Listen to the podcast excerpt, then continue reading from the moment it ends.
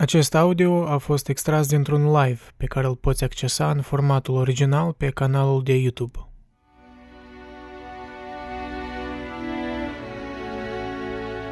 Heidegger Cine n-a auzit de Heidegger?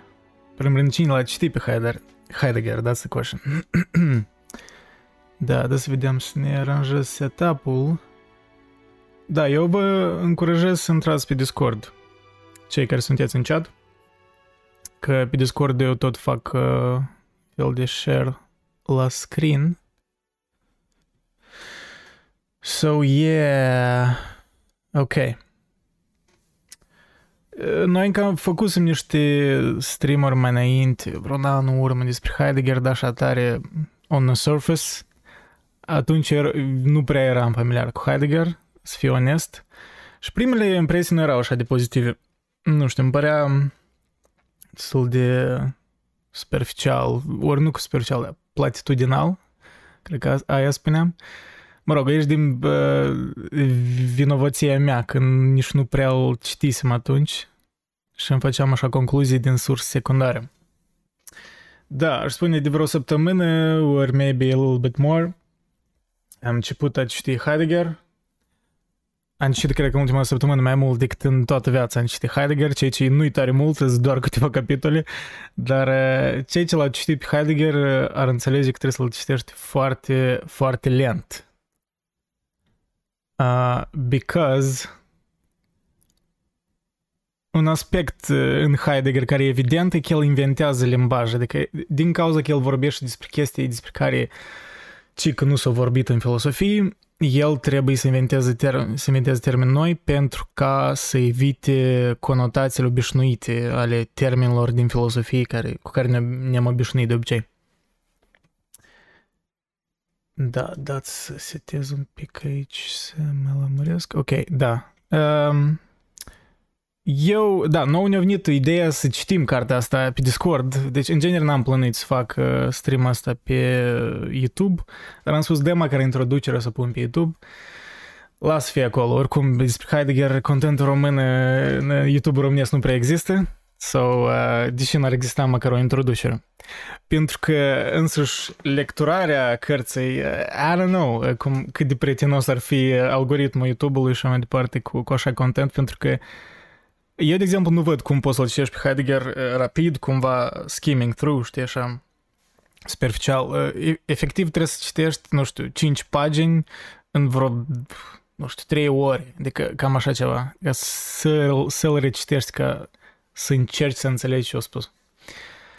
Uh, da, am pregătit o mică prezentare, așa, mă rog, din notele mele personale, sursele câteva surse PL Podcast, da, Partial Examen Live, care e favoritul meu, aș spune, până acum, niște lecții de al Hubert Dreyfus, care e unul din uh, cei mai populari interpretatori a lui, e cuvântul ăsta? Interpretatori? Interpretatori a lui Heidegger, în engleză.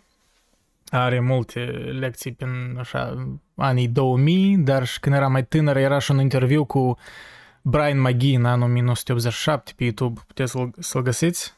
Și cam din sursele alea ne-am format o așa, măcar o, o viziune generală asupra cărții și asupra lui Heidegger, ce, vrea, ce voia el să spună, pentru că, cum v-am spus, am citit doar câteva capitole din însăși cartea, deși el în introducere deja setează fundamentul, cum s-ar spune, el spune, cam spune despre ce va vorbi în carte, așa că devine un pic mai clar.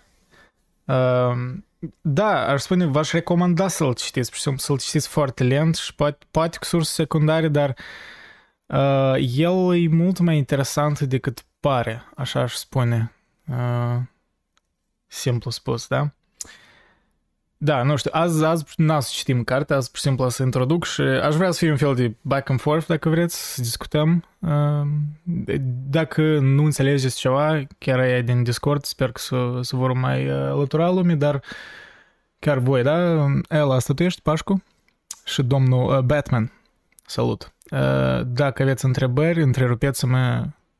Uh, don't feel shy. Uh, da, nu, nu știu dacă o să fac stream la însăși citirile din viitor, anume pe YouTube, nu cred. Cred că îl voi face doar pe Twitch și pe Discord. Pentru că e prea obscur, nu știu, e... It's too much și nu, nu, nu fiecare ar fi interesat de așa ceva. În fine, despre ce vorbește Heidegger? În principiu, întreaga carte, în ființă și timp, e despre ontologie. Un cuvânt care sună complicat, dar de fapt e destul de simplu, e studiul ființei. Adică când ne punem întrebări ca ce înseamnă să fie o ființă umană, sau în genere ce înseamnă să fii, ce sună iarăși, eu când auzim întrebările astea prima dată, mă gândeam, băi, asta, what, is this bullshit? Ok, what are you getting at? Dar pe parcurs sper că o să devină mai perceptibil măcar din introducerea asta. Am încercat să o fac cât de cât mai accesibilă. Da, întrebări ca ce este existența. Uh, nu știu, este existența o proprietate a cuiva sau este ceva separat din noi? Uh, care este fundamentul care face posibil existența cuiva? Întrebarea asta așa implicită în ceea ce de fapt sugerează Heidegger în, uh, o să vedeți parcurs. Da, un cuvânt care o să-l auziți des în uh, lucrarea asta și în general e design, ceea ce are atâtea multe traduceri, uh, you'll get lost, dar cea mai simplă traducere e uh, existență sau Liceanul traduce în, în cartea asta ca om. Ceea ce un pic e, poate să devină confuz pentru că da, el Heidegger are în vedere prin existența existența asta, cum noi suntem, da, design ca oameni, că e om, dar nu chiar, nu poți să o traduci motamul ca om, e mai mult uh, dacă să o iei din germană, design e un fel de a fi acolo sau în engleză este traducerea asta încă being there. A fi în lume, mai scurt, e... Da, o să... Sper că să devin mai curent pe parcurs. Dar, da, e mult, multe ori referință la termenul ăsta și în sensul ăsta Heidegger crede că noi suntem ființe ontologice pentru că noi mereu ne punem întrebările astea și nu numai filosofii și le pun, dar da, întrebări de genul, de ce sunt lucrurile așa cum sunt? Nu știu, efectiv ne amintesc de ca tripul meu prin uh, vestul Canadei, când mă duceam prin lanțurile alea de Rocky Mountains și mă uitam la munții aia imensi și mă gândeam de ce ei există, că cum, cum așa s-a întâmplat că ei există sau cum eu exist ca să observ munța aia. Știi, că întrebări de astea sunt întrebări care, nu știu, un... Uh, Uh, un urs din pădurile alea nu și, le-ar, nu și le-ar pune, da? Și asta e ceva specific omului. Uh, e specific, e ceva tare... Uh, ce obțin din ce argumentează Heidegger, că asta doar oamenii își pun așa întrebări și de-aia nu suntem ființe ontologice.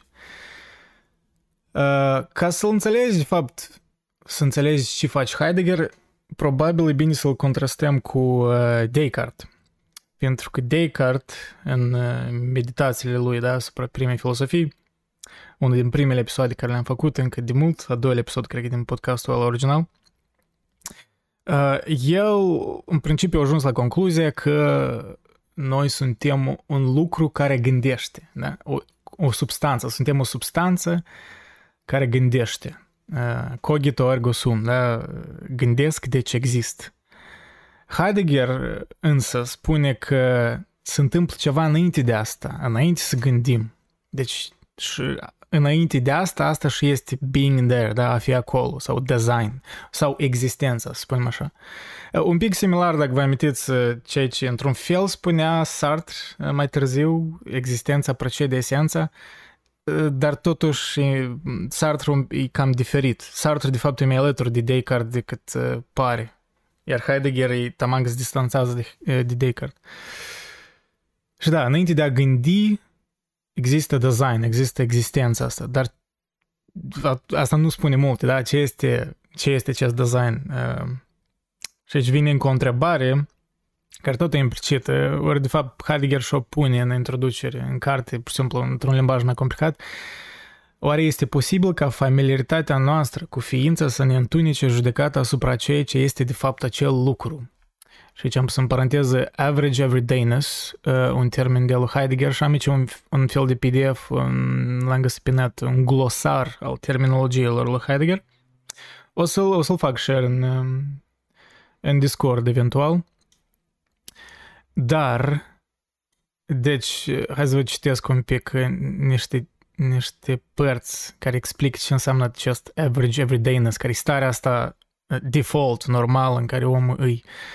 In this history of philosophy, one gets the wrong impression that thoughts about existence have always emerged in the rarefied atmosphere of solitary contemplation. Adică, istoria filosofiei, în principiu, majoritatea filosofilor văd omul ca parcă starea lui obișnuită e un fel de contemplare, da? mai ales când e singur, un fel de contemplare. Dar Heidegger spune că atitudinea asta nu e chiar ceea ce oamenii de rând fac, da? în mod normal. De fapt, majoritatea existenței noastre nu e petrecută în contemplarea asta. Cum spune și, much of our existence is not spent in reflexive contemplation of our being in the world, but rather we are immersed in the task of just getting on with our lives. This then is design's mode of average everydayness. Adică înainte de contemplare este existența asta, dar Heidegger argumentează că majoritatea filosofilor nici nu au studiat nici nu știu cum să mergi, starea asta, nu că starea, dar modul ăsta de a fi. Și Heidegger spune că asta e foarte important. Nu pentru chestii, nu știu, obscuri, filosofice, dar pentru ca omul să se înțeleagă pe el însuși, rolul lui, nu știu, în, în societate, cum vede el istoria, ori cum, cum, de fapt, ce atitudine are față de alți oameni, el trebuie să înțeleagă uh, designul ăsta înainte de contemplare. Și aici sunt și alte teme mai, mai avansate încolo în care Heidegger vorbește despre tehnicitatea, uh, un fel de stare în lumea modernă în care noi ne-am schimbat, am avut o shift de paradigmă în care ne-am schimbat modul în care ne relaționăm unul cu altul și asta el vedea ca o problemă. Despre asta să vorbesc mai încolo. Și da, deci he, he argues that design is of course close to us, da? Adică existența e, e, e alături de noi uh, și concern about our being is effectively the same thing as having an us inside our head that speaks to us. In this sense, our being and ourselves are the same thing. Deci, fi, uh, ființa, existența și noi înșine e în principiu același lucru. Dar asta creează și un paradox, pentru că since design is simultaneously also the thing which is the furthest away from us. Deci, da, e mult, pare un pic mistic, parcă, da, e un fel de cel mai, ceva, avea, avea Heidegger un citat, ceva de genul că ceea ce ni se, uh, ni se arată, în același timp și ascunde ceva, da? Conceals something. Uh, um, the fact that design is ontologically prior to its own thoughts about itself, ontologically sună complicat, dar da, e un fel de propriile gânduri despre sine însuși. Înseamnă că da, design's own structure of being is effectively concealed, hidden from view. But when we speak of it in terms of a pre-ontological understanding, design is hardly a stranger to us. Da, Heidegger, într-un limbaj mai simplu, Heidegger vede istoria filosofiei că ceva ni s-a scăpat. În tot contemplarea asta, noi ne-am distanțat de la această, de la această existență, de la design, de la modul nostru obișnuit de a fi. Și cam asta el vrea să reconcilieze, nu ca așa, mă rog, el vrea să lămurească, e greu de lămurit ți design fără să citești, pentru că, tu be honest, încă nici eu nu înțeleg complet ce înseamnă asta. Uh, am intuiții, dar încă nu, nu sigur că intuițiile mele sunt complet adevărate. Pentru că el trebuie să înțelegem că el e foarte, e foarte sistematic. Deși el are influență, mai târziu tot o să vorbesc despre asta, are influență de la Kierkegaard și Nietzsche, uh, Kierkegaard și Nietzsche erau mult mai, cum spunem, adică Kierkegaard era scria sub pseudonim, era așa mai, um, mai haotic, poate ai putea spune, deși uneori poate sistematic, uh, nici chiar e haotic, uh, aforisme și mai departe. Și Heidegger a luat niște idei de lor și le-a sistematizat. Ai putea spune că da, asta e ființa și timp, un fel de Heidegger Nietzsche, nu doar, dar e asta doar că sistematic. Mă rog, mult mai sistematic. Și poate și mai plictisitor pentru unii, dar to be honest, it's worth, it's worth a try să încerci să-l citești. Da, și deci, thus Heidegger argues that average everydayness should not be neglected in a philosophical analysis, and Heidegger tasks himself discovering various methods whereby we can gain access to this kind of understanding. Deci da, cam asta e despre uh, everydayness, să trecem peste asta. Um, dacă sunt întrebări până acum, uh, feel free to ask uh, cei din Discord. Don't be shy. Dar să vorbim mai concret despre design, da? Ce este design, ființa, ori existența. Uh, ființa, putem spune că este o substanță, dar nu în felul tradițional în care ne-am deprins să ne gândim la substanță. Uh, el, de exemplu, respinge descrierea atomistă a substanței și a proprietăților. Da? Atomist e atunci când bucățile de ființă sunt independente unele de altele. Da? Vedem totul, vedem corpul uman, totul ca niște mecanisme separate. Mă rog, e ce, ce, ce s-a întâmplat cu, fiin, cu știința după, în principiu, perioada modernă, da? după Descartes. Și Aici, de fapt, o neînțelegere e că mulți cred că Heidegger e cumva antitehnologie, nu e așa, adică el e anti-tehnicitate, ceea ce mai degrabă e o relație a lumii moderne în care noi ne, în ca, prin care noi folosim tehnologia și prin care ne, ne vedem unul pe altul. Pentru că tehnologia, pentru tehnologia în genere nu-i doar la ce ne gândim azi, da? Internet, iPhone, whatever, automobile. Tehnologia literalmente era prima, nu știu, piatră cioplită de niște vânători, ori primul foc, ai putea spune, un fel de tehnologie. Adică tehnologie e o, un, o unealtă pentru a obține ceva, da? A means to an end. Spre exemplu, da, pentru Aristotel, dacă ne întoarcem la ființă și cum ei, filosofii vedeau ființa, ori cum o analizau, pentru Aristotel, a fi înseamnă a fi o substanță. Dar Heidegger luptă împotriva ontologiei substanței, adică ceea ce a făcut Descartes. Pentru că Descartes a spus că suntem o substanță gânditoare. El deja a asumat că suntem o substanță gânditoare. El nu a vorbit de ce se întâmplă înainte de gândire. Ori, mă rog, și-a asumat că nu putem spune că certitudine că există ceva înainte de ca noi să ne gândim, ori înainte ca noi să ne îndoim, da? Asta spunea Descartes, că am înțeles că, că el doar distrugea toate fundamentele și spune despre ce eu pot să fiu cert uh, cu absolut aproape certitudine, da? Uh, și au ajuns la concluzia că pot să fiu cert că mă îndoiesc, înseamnă că există un eu care se îndoiește, adică există un eu care se gândește. Uh, și Heidegger spune în principiu, simplu spus, că ființele umane sunt un alt tip de ființă. Suntem cei ce facem. Ne dăm o identitate doar prin asumarea activităților noastre. Da? Adică noi oamenii folosim echipamente pentru a afla despre existența noastră. Doar noi uh, existăm și existăm e un cuvânt uh, care, da, în, în mod normal folosim așa în limbaj normal, dar uh, Heidegger are ceva tare specific în vedere prin ex- a exista. Da? De exemplu, un ciocan, un copac nu există pentru că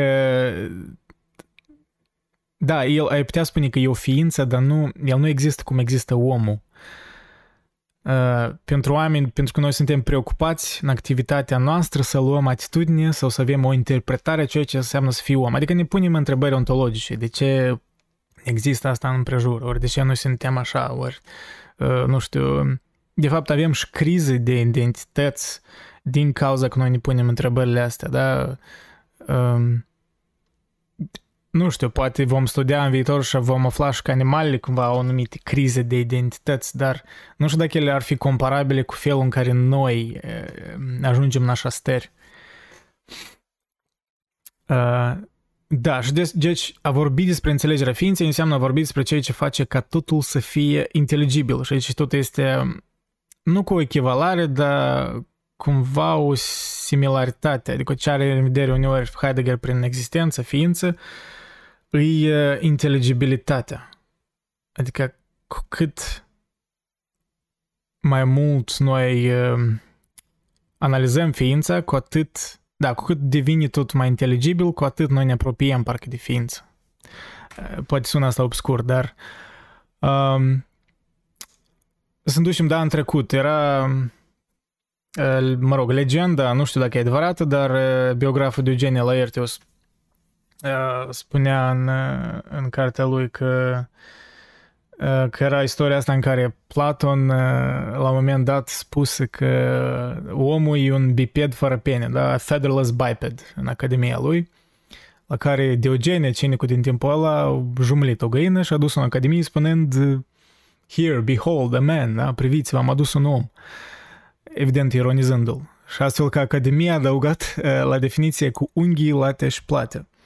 Deci da, istoria asta așa e umoristică, dar de fapt arată cum uh, filosofii atunci încercau să studieze uh, uh, ființa umană. Adică îi puneau întrebări ca ce este omul, dar nu um, dar nu ce este să fii un om, da? Adică nu se gândeau la modul în care omul este, dar se gândeau pur și simplu la ce este omul. Și este o întrebare, poate două întrebări care sunt similare, dar de fapt sunt foarte diferite. Și de atunci filosofii s-au întrebat, adică în principiu de atunci, vorbind, hai să spunem, de la Platon, și în sensul ăsta sunt niște similarități în care Heidegger aici are influența poate de la Nietzsche, în care că Nietzsche tot așa vedea că ceva s-a schimbat radical odată cu Platon. Uh, și, uh, pentru că presocratici își puneau întrebări destul de diferite și cei ce E fascinant pentru că ei erau literalmente în denumirea lor presocratici, un grup de oameni care erau înainte de lui Socrate. Adică erau cot în cot, cum s-ar spune, nu ca și cum au trecut 500 de ani între dânsii. Și, dar gândirea e radical aproape diferită. Și, mă rog, de atunci, de când Platon a venit cu, mă rog, un fel de raționalism, uh, Filosofii își puneau întrebările astea despre ființa umană, despre existență, în dihotomia subiect-obiect. Adică noi suntem subiecti care încercăm să înțelegem obiectele din împrejur. Și în opinia lui Heidegger, nu că dihotomia asta e necesar complet falsă, dar ea nu ajunge la miezul problemei. Adică în a vedea lumea prin paradigma asta, noi scăpăm ceva esențial. Și da, aici am pus, o, am pus o întrebare, în paranteză, aveau presocrati și catales dreptate?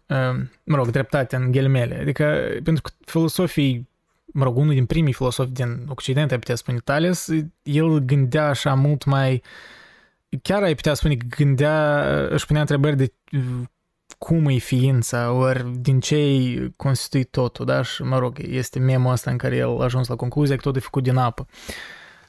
Dar nu-i chestia în răspunsul lui, dar chestia în și întrebări își punea. Adică asta arăta că filosofii atunci gândeau altfel. Nu necesar mai bine sau mai rău, pur și simplu altfel.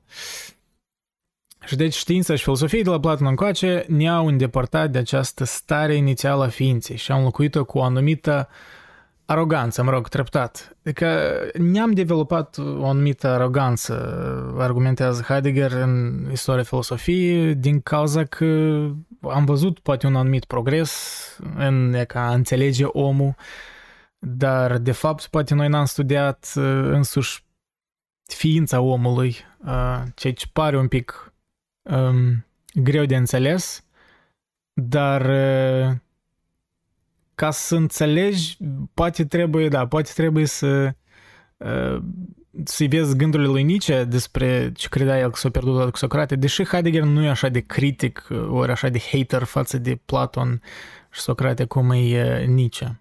Îmi pare așa mult mai, nu știu, holistic decât Nietzsche. Uh, ori poate mai obscură, ai putea spune. Uh, în principiu, filosofia lui Heidegger se inspiră din fenomenologia lui Husserl. Husserl era profesorul lui. Uh, Husserl, ai putea spune, nu știu dacă e primul filosof care, în general, a inventat fenomenologie, dar probabil îi. Um, și fenomenologia, simplu spus, e, e poate primul domeniu din filosofie care, în mod așa profund, o, o plecat din dihotomia asta subiect-obiect și în loc au început să studieze modul în care privim la lume, dar nu, dar nu mereu vedeam cum să privim lumea, nu cum, da, nu se uita la, la lume ca, like, obiecte care trebuie studiate, ori cum Kant vorbea, că el smira, Kant smira că cum filosofii până acum nu, nu au putut demonstra existența lumii exterioare, da, thing in itself. Și în principiu tot filosofia Kant ea arăta că noi nu putem ști lumea exterioară. Dar Heidegger ar spune în genere că e straniu cu filosofia au încercat să demonstreze lumea exterioară. Pentru că that's not the point. Pentru că poate nu există lume exterioară, dar noi suntem în lume deja. Uh, și da, reîntorcându-ne la Aristotel, Aristotel împărțind, uh, împărțea tot în categorii și astfel studia esența sau proprietatea ființelor, ca să devină mai clar, da? Să devină mai clar distinția între, așa, ca un exemplu, cum era Aristotel și cum e Heidegger. Uh, deci Aristotel nu studia ființa cu F mare, mm.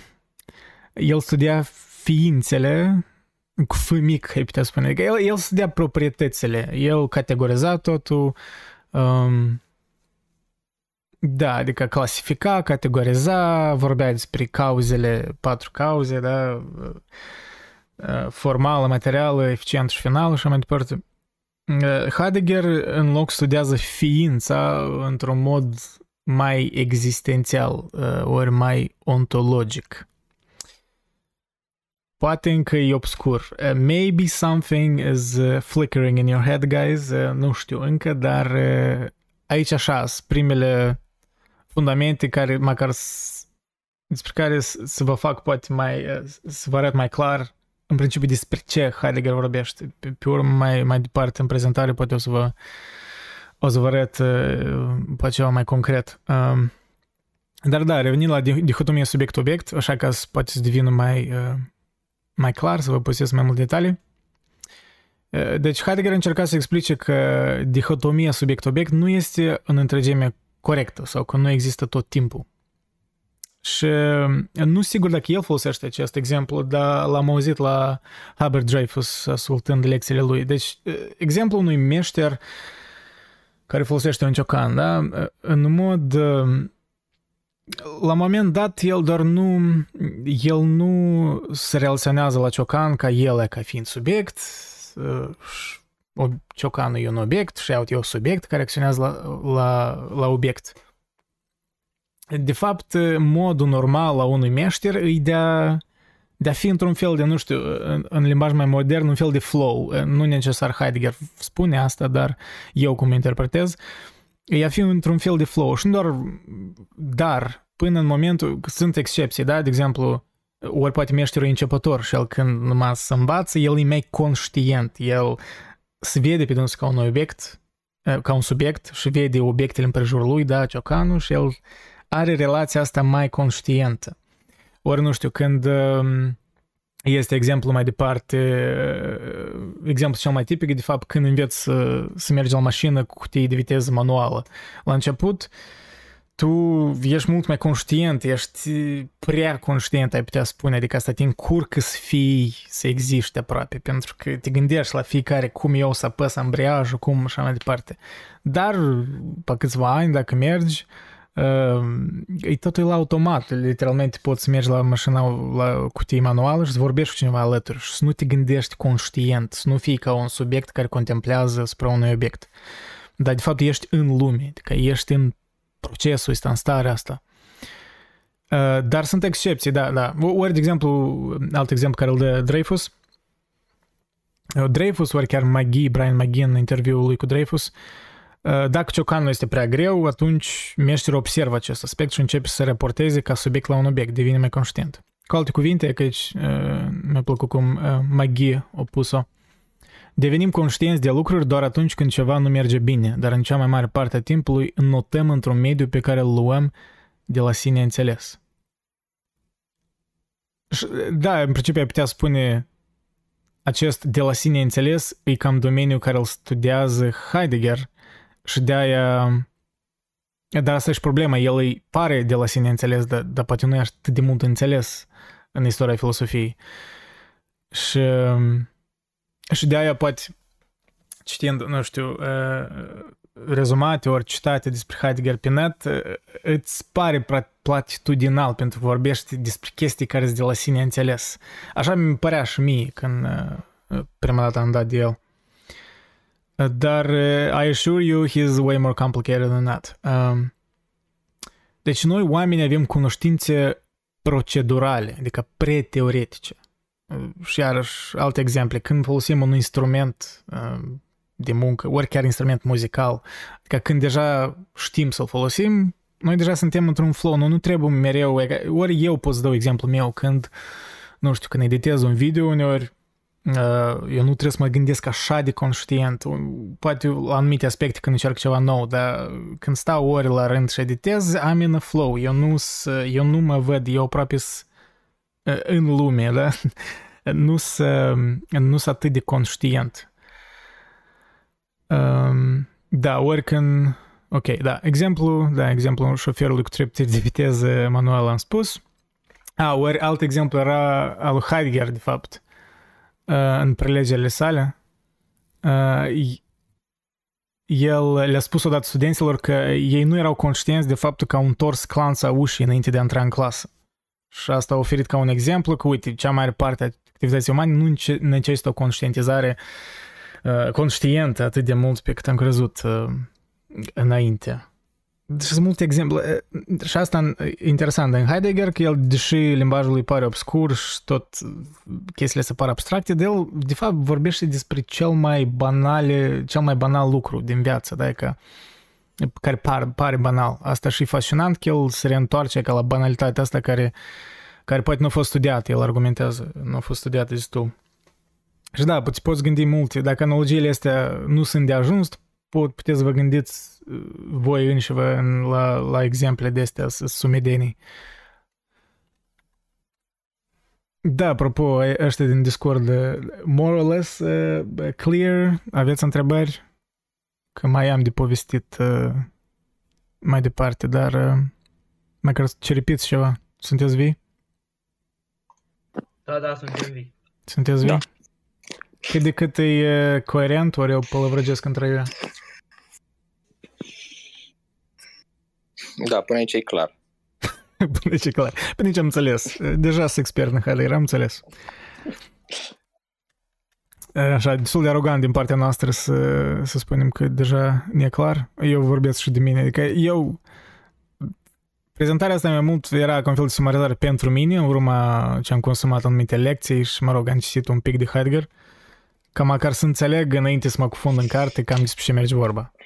Dar sigur că unele chestii poate le-aș rescrie după ce aș citi cartea, adică, dar nu, nu, nu în esență, adică în principal um, cred că n-am spus nimic așa total greșit. Poate, pentru că este și chestia cu traducerea și cu traducerile, um, Asta e o temă aparte cu Heidegger, terminologiile lor din, din cauza că el vorbește în, în germană și imitează cuvinte, traducerile pot schimba sensul lucrării uneori și asta, da, asta trebuie de luat în, în calcul.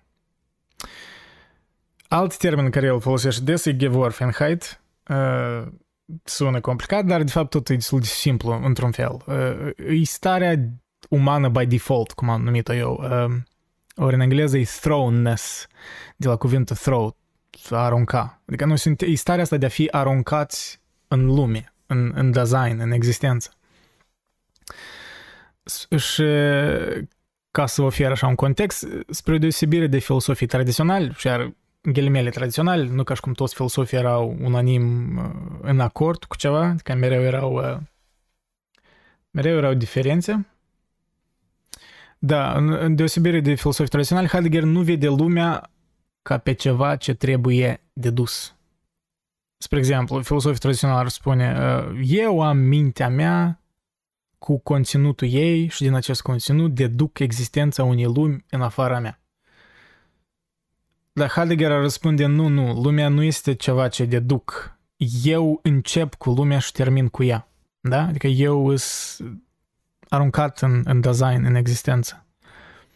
Filosofii de pretindere au încercat să demonstreze existen- existența lumii exterioare. Despre asta am vorbit și anterior, da? Kant, Kant ar spune, asta nu e citatul lui direct, dar el ar spune, băi, este un scandal că filosofii nu au dovedit existența lumii exterioare. În care Heidegger ar răspunde, băi, de fapt este un scandal că filosofii au încercat să demonstreze existența lumii exterioare ca și cum uh, și-ar asuma că noi am fi blocați în lumea noastră interioară, dar nu, noi suntem ființa în lume, da? Suntem existența în lume. Uh, da, alt aspect al ființei e că, în primul rând, suntem ființe care fac față, cel puțin așa eu am tradus, um, ori în engleză de se menționat că we are coping beings. Uh, deci suntem ființe care fac față deja implicate în lume. Sau poate Heidegger ar spune că suntem ființe care sunt being beings. Ceea ce tot poate nu explică multe, își devine poate mai obscur. Interesant în Heidegger că uneori el când parcă vrea să explice ceva mai clar, el și mai mult uh, complică lucrurile, cel puțin pentru noi cititorii. Uh, da, reîntorcându-ne la Descartes, că poate, poate mai, mai important să, să ne adâncim în, în uh, critica lui Heidegger, ori, mă rog, ce el vedea că e scăpat lui Descartes. Deci de la Descartes încoace, toată filosofia a fost preocupată de modul în care noi, ca subiecti, obținem cunoașterea obiectelor. Heidegger, iarăși, nu neagă această relație, ci mai degrabă spune că aceasta nu este singura stare de a fi pentru noi. Design, da? Ființe, existență. Și Descartes, în lucrarea lui, uh, se întreba, în lucrarea principală a meditației asupra prin filosofii, se întreba ce sunt eu, dar întrebarea ce este ceva și întrebarea ce fel de ființă este sunt două întrebări diferite. Și tot un, un pic uh, poate o să devin confuz, dar însăși în întrebarea, uh, însăși întrebarea deja e o formă de a fi. Asta cam spune Heidegger, din câte înțeleg eu.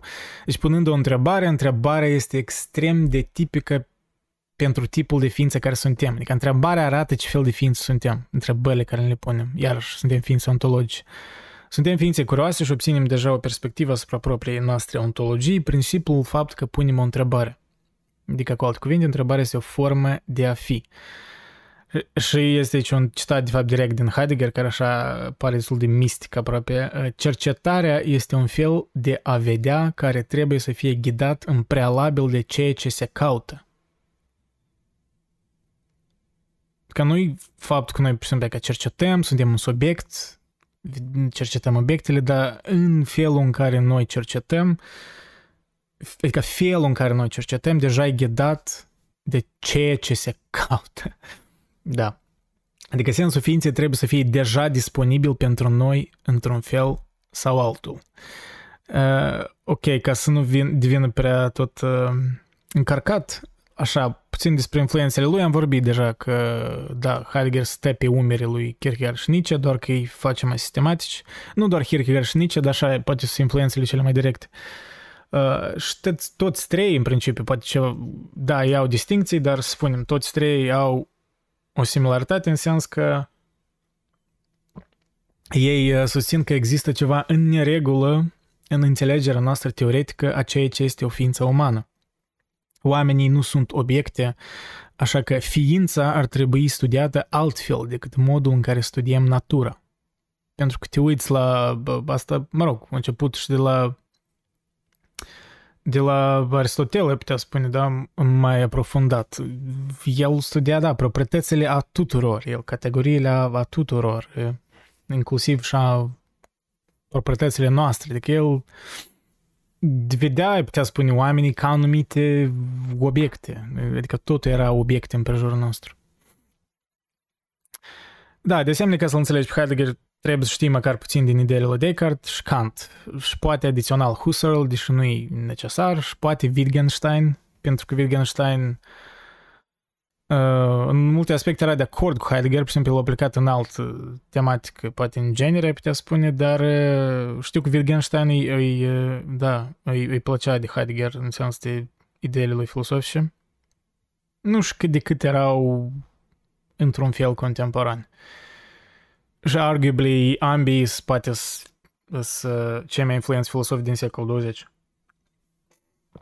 Dacă să ne uităm anume influenți până acum, că Heidegger, poate Wittgenstein, aș spune în ultimul timp, poate pierde din popularitate în comparativ cu Heidegger, dar mie îmi pare că Heidegger e, e cel mai, cel puțin de câte am observat din, din lucrări în, în um, facultăți, în disertații și așa mai departe, adică cursuri bazate pe filosof, Heidegger e în creștere uh, imensă până acum. Adică popularitatea lui e, cel puțin în cursurile mai avansate în filosofie. Da, și chiar și din secolul 20 deja se vedea, în a doua jumătate secolul 20, influența lui. Unii spun că toată filosofia continentală din a doua jumătate a secolului 20 se apropie în totalitate heideggeriană. Ființa și Nantu, Being and Nothingness al lui Jean-Paul Sartre, despre care mult susțin că este o neînțelegere al lui Heidegger, pentru că, da, chiar și din denumire e un fel de referință la Being and Time, doar că Being and Nothingness se spune că, eu încă nu pot confirma asta, dar este mai cartezian decât Being and Time.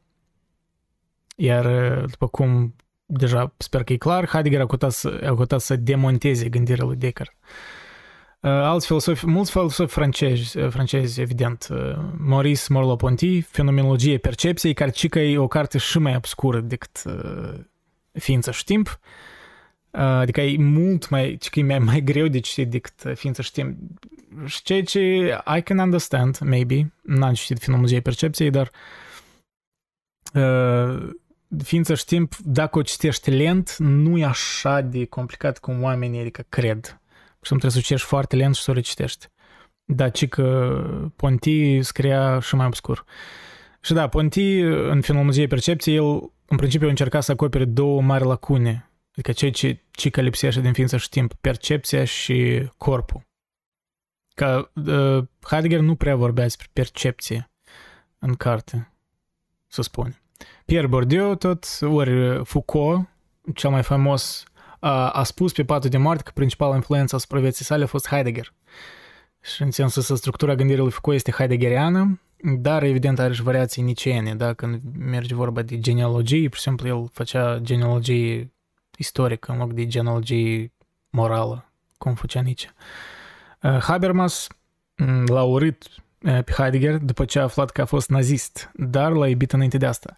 Asta de fapt era problema, asta, da, asta e o temă evident care stă în față a tuturor chestiilor care le-a spus Heidegger, pentru că e un fapt în istorie, el în anul 33, 33-34, când Partidul Național Socialist venise la putere în Germania, el era parte din facultatea din Freiburg, în oraș Freiburg, în Universitatea Freiburg, și acolo era așa o situație în care un rector plecase, și cumva nu era nimeni care să-l înlocuiască. Și toți prietenii lui Heidegger, mă rog, oamenii din facultate, îi sugerau să devină rector, că uite, trebuie, că tu ești un om inteligent, cu experiență, măra... chiar dacă Heidegger și că nu voia să fie rector, um, nu vrea să ia responsabilitatea aia, și el devenise rector și fiind rector în Germania condusă de Partidul Național Socialist, vrei nu vrei, trebuia să urmez politicile lor. Asta tot e, poate fi și o scuză lui Heidegger, pentru că, da, apropo, el despre asta a vorbit în uh, interviu der, în uh, Der Spiegel, interviul Der, Der Spiegel uh, din 66 în germană. Uh, deci, asta e cea mai mare critică, nu numai că e critică asupra lui Heidegger, că el în principiu a fost, ai putea spune, asociat cu naziștii în timpul ăla, dar e faptul că el mulți ani nici nu comentat asupra asta, ceea ce e foarte straniu. Adică două decenii aproape până la interviul ăsta, el nu a spus aproape nimic despre, nu știu, cum oamenii spun nu și-au cerut iertare sau chestii de astea, că au fost asociat. Uh, și din cauza asta mulți uh, filosofi francezi, uh, chiar dacă îi tare admirau filosofia, cumva se denunțau de el pentru că în Franța, în care, mai ales atunci, post-război, era mare parte influențată de mișcări mai comuniste, ori, mă rog, hai să spunem, puternic antinaziste, era aproape, era să fii un uh, paraia, dacă da, era să fii uh, izolat de societate, dacă erai spui că, nu știu, că îți place Heidegger, care oficial era cel puțin o perioadă scurtă, dar nazist. Uh, și în interviul ăsta îl recomand să-l citiți. De fapt, am, am făcut și o conferință despre interviul ăsta, mă rog, am participat la o conferință în engleză. Uh, era interesant să vezi uh, cum intervievatorul din Der Spiegel îi, îl direct îl confrunta, băi, uite, ai fost asociat cu Partidul Național uh, Socialist în anii ăștia, cu tare, cu tare, ce ai făcut concret? Și am citit tot interviul, cinstit să vă spun, răspunsul lui Heidegger este destul de convingătoare, în sens că el pentru prima dată a spus uh, concret ce s-a întâmplat, o, o dat exemple când el când el se opunea la chestia asta, da, erau, de exemplu, când el nu mai devenise rector, uh, vineau ăștia din, uh, din Partidul Național Socialist, uh, cumva forțat toate universitățile să spună niște postere Jewish posters, spunea aici în interviu, adică un fel de postere clar anti um, anti-evrei și Heidegger a renunțat să-l posteze în universitatea lui, după care l-a amenințat că o să-și uh, piardă poziția, după care, scurt, a renunțat, în același timp poate nu, nu, nu a rezistat în măsura în care unii se așteaptă omul să fie în poziția aia, da, adică, pur și simplu, poate e ușor pentru noi să spunem, că ce erai tu să faci fiind în uh, poziția director la universitate, uh, când vine un partid care așa e de radical, dar care a ocupat atât țara. Că chiar ai fi tu erou și ai rezista, ori te-ai conforma. Majoritatea germanilor s-au conformat. Și în sensul ăsta Heidegger nu era mare erou, let's be honest. Adică nu putem să-i facem mari scuze, că da, era cumva o pleca capul, da, poate a rezistat un pic, dar dar uh, he went along with things. Uh, și a avut, da, asta e cel mai tragic, pentru că, de exemplu, Hannah Arendt era un prieten, o prieten mare a lui și Hannah Arendt e, evident, evreu. De fapt, se spune că, mă rog, Arendt era un student al lui și spune că a avut o relație și romantică, nu știu, confirmat, dar și în pofida la asta, iar și nu a comentat nimic, știi, cumva, mai erau cu chestii. Edith Stein era alt prieten al lui, care tot era evreu și a fost, uh, a fost uh, omorât în timpul războiului, evident, în, în uh, executată și el atunci nu a comentat nimic asupra asta. Adică omul nu-i prea clar care a fost motivația lui de a, de a tăcea în perioada aceea, probabil îți gândea pur și simplu la viața lui și era mai conformist în sensul ăsta. It's complicated. N-aș vrea ști prea mult să, să mă concentrez la asta pentru că sunt multe semne de întrebare, dar asta nu înseamnă că nu pot să, să studiez partea asta lui. Um, dar vă recomand uh, interviul ăsta. Da, el, el îți mai pune alt, um, mai oferă alte apărări uh, uh, în perspectiva lui. El spunea că în timpul când era, da, în perioada anilor 33, 36, chiar până în 40, cred că el uh, dădea cursuri despre Nietzsche și Nietzsche, în pofida uh, percepției de acum, era destul de anti-naționalism german. Și multe lecturi de-a lui Heidegger despre Nietzsche în anii ei era banat de Partidul Național Socialist. Și el asta oferă exemplu că, uite, eu nu eram tot un tandem cu partid, eu de fapt încercam cumva să-mi fac treaba mea, um, dar așa s-a primit, tralala. Mai este exemplu, da, mulți l-au acuzat că nu a fost la mormântarea lui Edmund Husserl, profesorul lui, care nu se că l-a murit, dar în timpul războiului. Uh, Husserl, să, să înțelegem, nu doar că era profesorul lui, dar era, da, persoana căruia de fapt i-a dedicat în prima ediție în ființă și timp, i-a dedicat cartea lui, Heidegger. I-a spus că prietenul meu, ori mai profesorul meu, Husserl, mă rog, el a argumentat că nu a fost la... A, o spus, de fapt, o admis că asta era greșeala lui. Da, that I failed to express again to Husserl my gratitude and respect for him upon the occasion of his final illness and death is a human failure that I apologized for in a letter to Miss Husserl. În principiu e unicul moment din interviu în care el direct spune că băi, I failed, I apologize. În rest, el așa, cam eschivează, își face anumite scuze. Again, difficult topic. N-aș spune, n-ar trebui nici să iei asta, știi, că el era, pe de-o parte, unii sunt, sunt, este o carte de lui Emmanuel Faye, un francez care așa e cumva anti-heideggerian. El a făcut o carte întreagă în care studiază lecturile lui înainte, că el poate să devină chiar rector mm, în care el nu găsește într-un fel niște light motive care ar putea fi inspirat uh, ideologiei Partidului uh, Național Socialist, da, Partidul Nazist. Maybe it's a stretch, maybe not. Uh, ai putea conecta anumite chestii. Uh, n-ai putea să-l scuzi pe Heidegger complet, pentru că el, probabil ca și mulți în timpul ăla, înainte ca Partidul Național Socialist să devină ce a devenit, era atras de o anumită parte a ideologiei, da? Cum ales când se vorbea despre tot chestia asta cu, cu blood and soil, cu, cu un fel de renaștere a Germaniei. Who knows? Maybe he was enamored by it too. Da? Adică e greu de spus. Și poate liniștea lui în sensul ăsta decenii după, până în 66, o arăta ceva. Că era, era și în... A, da, el a fost director doar vreun an. Um, da, vreun an a fost din 33 până 34. Adică el, el a plecat de la poziții. Nu-i prea clar de ce, dar el în, în interviul ăsta argumentează că e din cauza că e ca presiunii de partea partidului.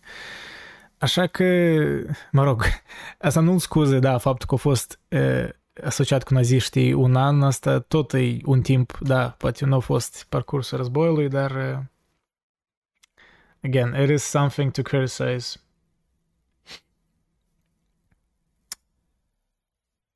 Mai departe, de fapt, o parte mai interesantă în interviul din Der Spiegel e despre, când au reușit tehnicitatea, poate vom vorbi despre asta mai încolo un pic în prezentare. Dar, da, sunt multe cărți despre partea asta mai nazistă a lui Heidegger, da, perioada nazistă, sunt multe analize, you can go into it more than I went, dar așa aș spune, I had mixed feelings, da? adică am um, am așa sentimente mixte. N-aș spune că îl pot scuza în completitudine, da? adică în totalmente, dar, dar își pot vedea situația lui. E așa. Nu pot spune că a fost mare erou, dar nici nu pot spune că poate nici nu prea au de ales. Da, de fapt, un prieten de-a lui din timpul ăla, Paul Celan, ori Paul Celan, uh, un gânditor, de fapt, uh, care s-a născut în România, român slash german, era un moment, că am privit și un documentar despre asta, era un moment uh, cam după ce deja Heidegger nu era rector la Freiburg, când a venit la una din uh, lecțiile, nu mai țin prezentări, ceva de genul, cred că prin anii late 30s, mai scurt, prin 38, 39, ceva de genul.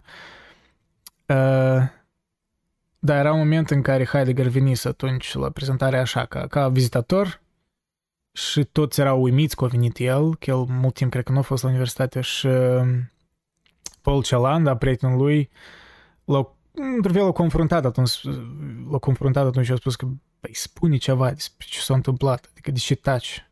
Și el, Heidegger, în principiu a spus că I have nothing to say, știi? O ales să tacă, cel puțin pentru o perioadă. Nu știu, din frica că el se temea că cineva din partid îl, nu știu, îl va asasina, who knows. Uh, ideea e că el, da, a înstrăinat mulți prieteni din cauza asta, care poate erau mai... Uh, poate nu mai cred că erau vocali, dar nu au fost așa de implicați politic în, uh, în așa de alături de partid. Salutare, salutare din Salutare Based Valahia de pe Twitch. Matei Oficial. Salut Matei. Ori Yusuke used to be, da? Cred că. Care este diferența între ființă și obiect în opinia lui Heidegger?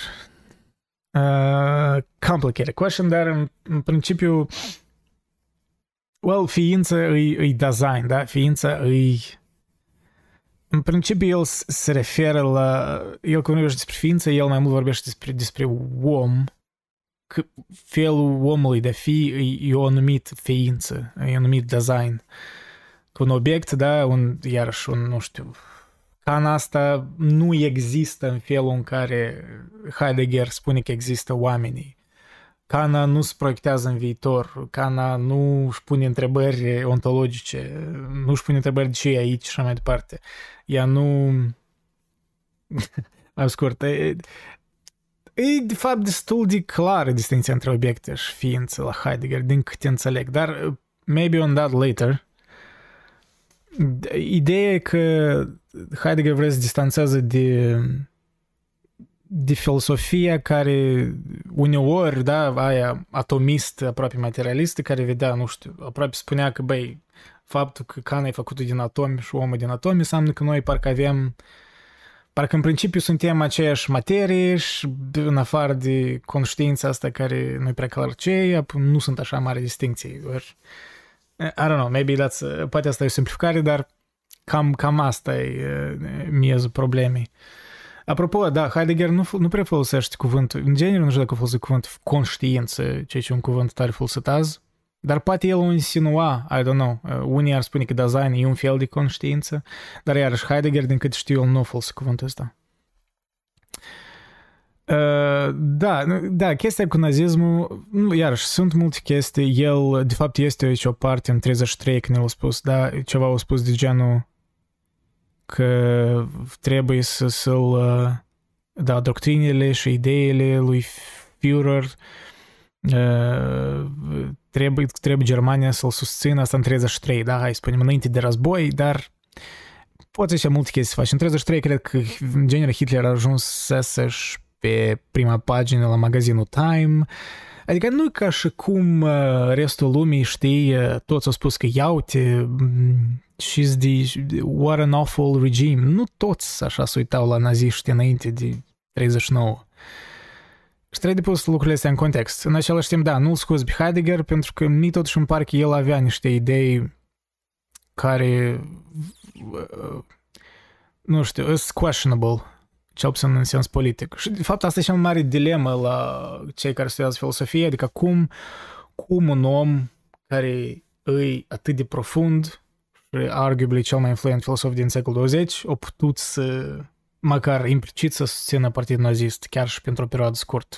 Adică cum așa ceva e posibil? Well, again, uh, explicația mea e destul de simplu, faptul că omul, el e un om failibil care au greșit evident drastic. Uh, adică eu, în retrospectivă, cred că el, poate și el își dădea seama că mai bine ar fi vorbit mai devreme despre asta. Uh, decât cum a făcut-o decenii mai târziu în interviul ăsta și nici nu prea parcă a fost așa tare direct. Um, dar vă, vă recomand să citiți artic- asta, interviul ăsta pentru că el îți duce mai multe detalii, argumentează cumva că uite am apărat mulți uh, membri de facultate care erau evrei, um, da, aici el vorbește despre uh, profesor Tannhauser, premiul ăsta, laureatul Nobel în chimia, în chimie fizică von, von Hennessy, ambii evrei, da, despre ce mai vorbește. Da, adică el spune că, băi, faptul că am apărat pe ăștia proves something, again. I don't know. Să trecem peste asta. Uh, să trecem peste asta. Uh, da, da, alți filosofi, Habermas, Levinas, care nu-i prea cunosc, încă poate să studiez mai încolo, Derrida, mai târziu a fost un Heideggerian, Derrida, de fapt, spusă că ceea ce am încercat să fac nu ar fi fost posibil fără întrebările lui Heidegger. Deci foarte mulți filosofi erau influențați de Heidegger. Da, apropo despre tehnicitate și sfârșit filosofiei, asta e partea mai târzie în interviul ăla din Der Spiegel în 66, uh, de fapt a doua parte a interviului mai interesant pentru mine, pentru că el acolo în sfârșit adresează de fapt uh, mă rog, uh, intervievatorul îi pune niște întrebări care sunt destul de curioasă despre viziunea lui asupra tehnologiei. Și Uh, ok, înainte de asta, deci când auziți uh, știință cognitivă astăzi, da, psihologie cognitivă, antropologie cognitivă, aceasta presupune un studiu al ființei, al minții umane. Heidegger, în principiu, uh, susține că toate acestea sunt greșite. Uh, poate încă nu erau, da, nu știu, nu știu că dacă știința cognitivă atunci încă exista, nu cred că neuroștiința atunci era așa de cum, greșite nu în sens că Heidegger nu era anti-știință sau ceva de genul ăsta, tot eu, eu nu e înțelegere. Greșite în sens final, adică greșite că they're missing something. Nu că greșite total, nu că sunt irelevante. Uh, Heidegger, adică nu era antitehnologie în sens ca, nu știu, ca bunelul tău care spune back in my day, când eu eram mic, eram pe teren și mă jucam cu copiii și acum iPhone-ele voastre. Ok, poate Heidegger ar spune ceva similar, dar nu are asta în vedere. Adică nu-i problema în însăși tehnologia, e felul în care e starea din care s-a născut tehnologia, cu alte cuvinte, tehnicitatea asta.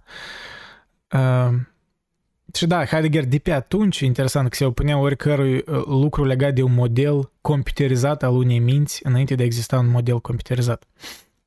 Da, e că ce am pus în paranteză interviul Der Spiegel și gândurile sale despre tehnicitate.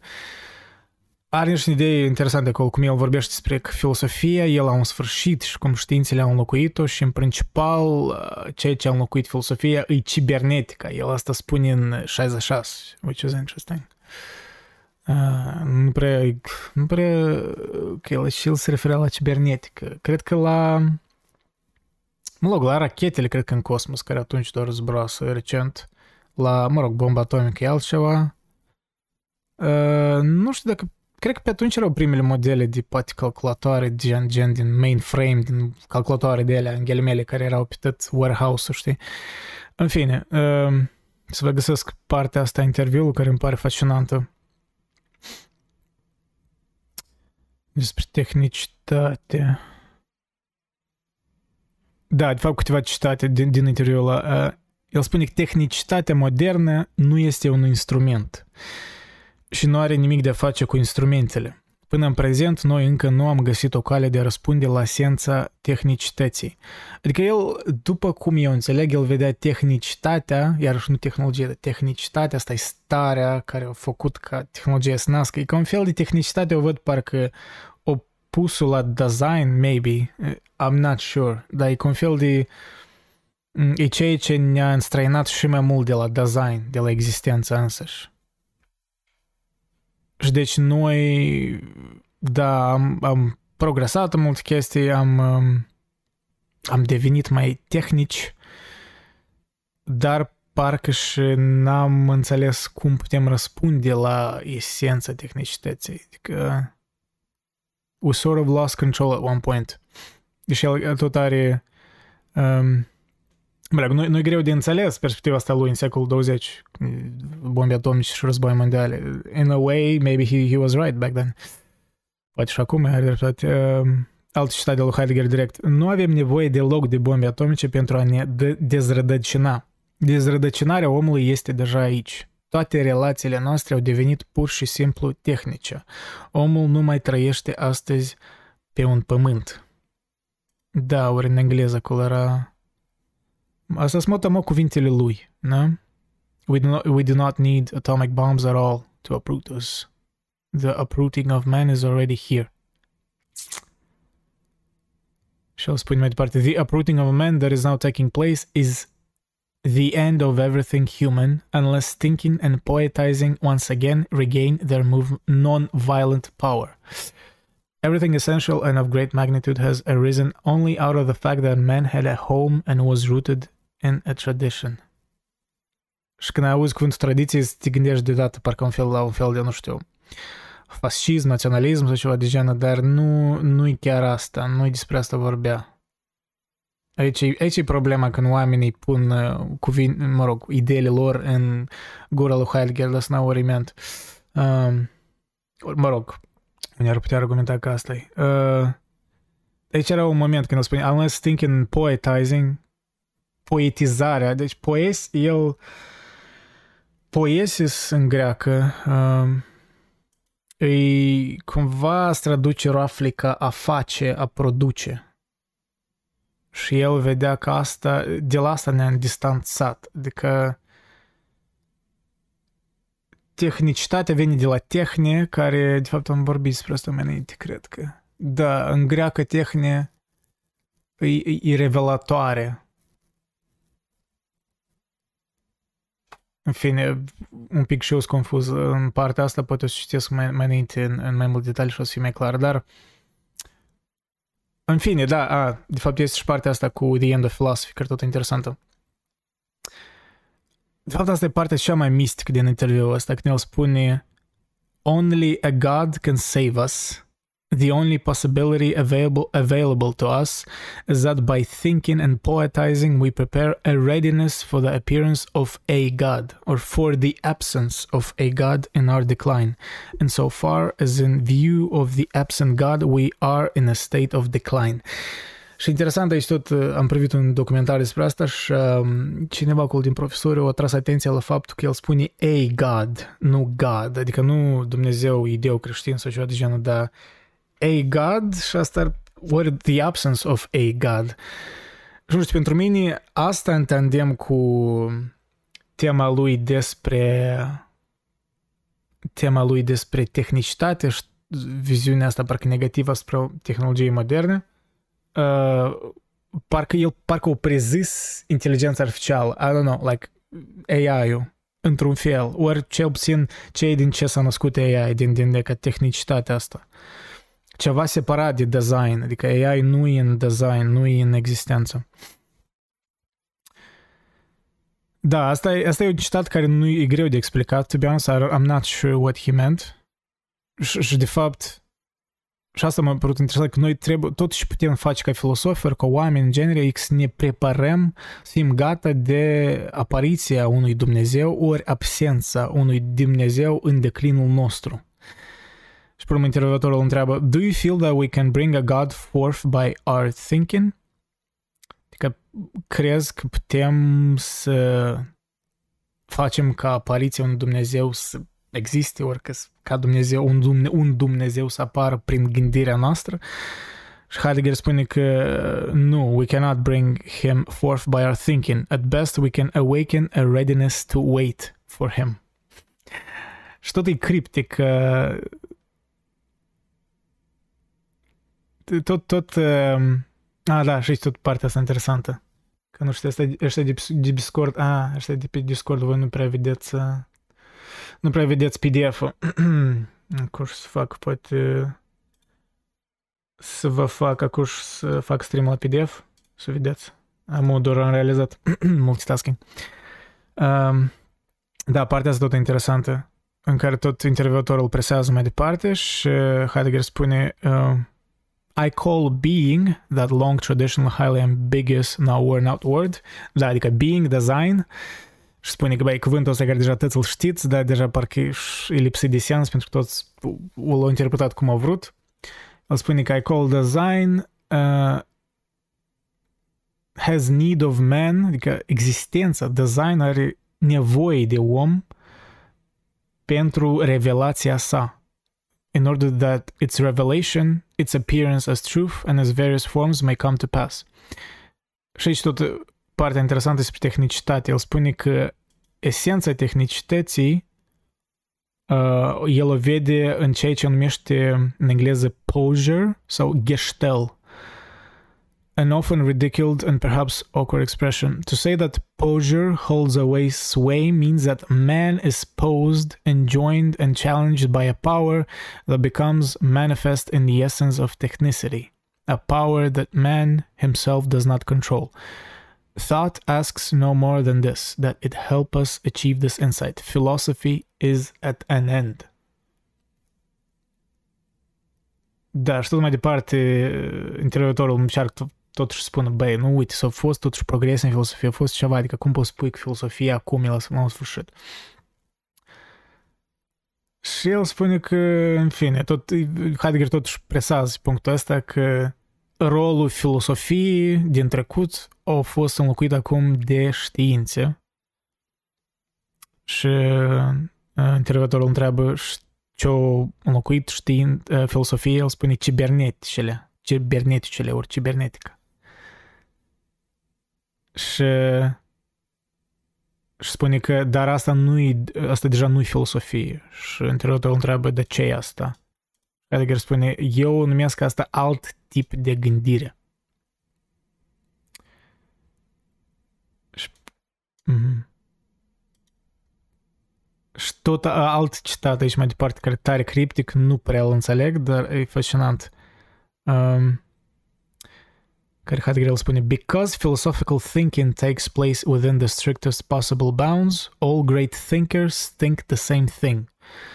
că din cauza că gândirea filosofică are loc în, în principiu în aceleași margini stricte, adică marginile posibile ale, nu știu, ale minții, cred că are în vedere, toți mari gânditori se gândesc la același lucru, ori gândesc același lucru. Ce e acel lucru? I don't know, ori minți. Dar același lucru este atât de esențial și bogat că niciun individ nu îl poate extenua. But rather each individual only binds other individuals to it the more rigorously. Da. Uh, confusing to me. Și tot deci partea asta în care el spune, ceea ce spun este, spune Heidegger, maniera de gândire a metafizicii tradiționale care și-a atins sfârșitul odată cu Nietzsche, nu oferă nicio posibilitate um, de experiență în gândire, of experiencing in thought, uh-huh, de a experimenta în gândire, the fundamental thrust of the age of technicity that is just beginning. Adică saltul fundamental al epocii tehnicității care doar începe. And in a way, da, doar începe atunci. Uh, and now it's in a way more advanced state. Da, în fine, e fascinant partea asta despre tehnicitate. Maybe, I don't know, maybe o să studiez mai în aprofundat și poate să fac video despre asta, nu știu, dar mă fascinează. Și da, uh, uh, ok, da, dați de ăștia de pe Discord să fac înapoi stream la la slide. Ok, uh, și deci, în loc să... Stai, stai, stai, stai, stai, că am sărit peste... Ok. Deci cu tehnicitatea cât de cât ați înțeles, sper. I hope. Societatea modernă și schimbarea ființei. Deci, ca să înțelegi ce are în vedere Heidegger prin fapt că s-a schimbat ceva în ființa noastră de acum, îi trebuie să înțelegi că ființa există în timp. Uh, și în sensul ăsta poate sunt niște similarități ale lui cu Hegel, când Hegel vorbea despre de scopul istoriei, că parcă istoria e spiritul uman care încearcă să se cunoască pe sine însuși sau ceva de genul, cel puțin cum eu îl înțeleg. Um, Vedeți un simplu thought experiment. Gândește cum era să fii un om antic, da?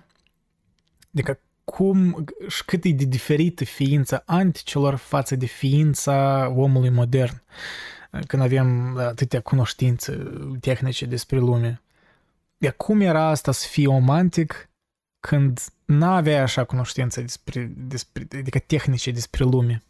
Tu, într-un fel, nu-i, nu-i de, nu-i de uimit că presocrații își puneau așa întrebări parcă sălbatice, uh, întrebări de astea. Din ce e format totul? Sau de ce există asta, ori în genere de ce existăm. Își puneau des întrebări așa mai ontologice, comparativ cu odată cu Platon, cu Socrate, deja erau întrebări așa mai uh, secționate, parcă mai raționale Adică ce este justiție, ce este dreptate sau ce este bunătate, așa mai departe. Este alt tip de întrebări.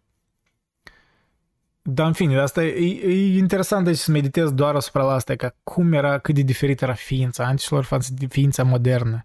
Că da, eram aceiași oameni, dar ființa noastră era diferită. Și de fapt asta ne amintește de o dezbatere a noastră cu comunitatea când uh, am făcut-o cu uh, comitatea lui Cristian Presor, cred că, cu niște băieți de acolo, când am vorbit despre, mă rog, noi atunci, se minte, într-un fel eram pe poziția că argumentam că existența zeităților, ori termenul zeitate a fost uh, oarecum, nu știu, nu știu dacă util, dar a avut o valoare în istoria umană. Uh, și din comitatea lor argumentau că nu au dus doar chestii negative, umor și așa mai departe. Și, și de fapt am ajuns într-un impas în care nouă ne părea că ceilalți nu înțelegeau cum asta era de fapt pentru un om atunci în antichitate să creadă în anumite ca mituri sau chestii de astea.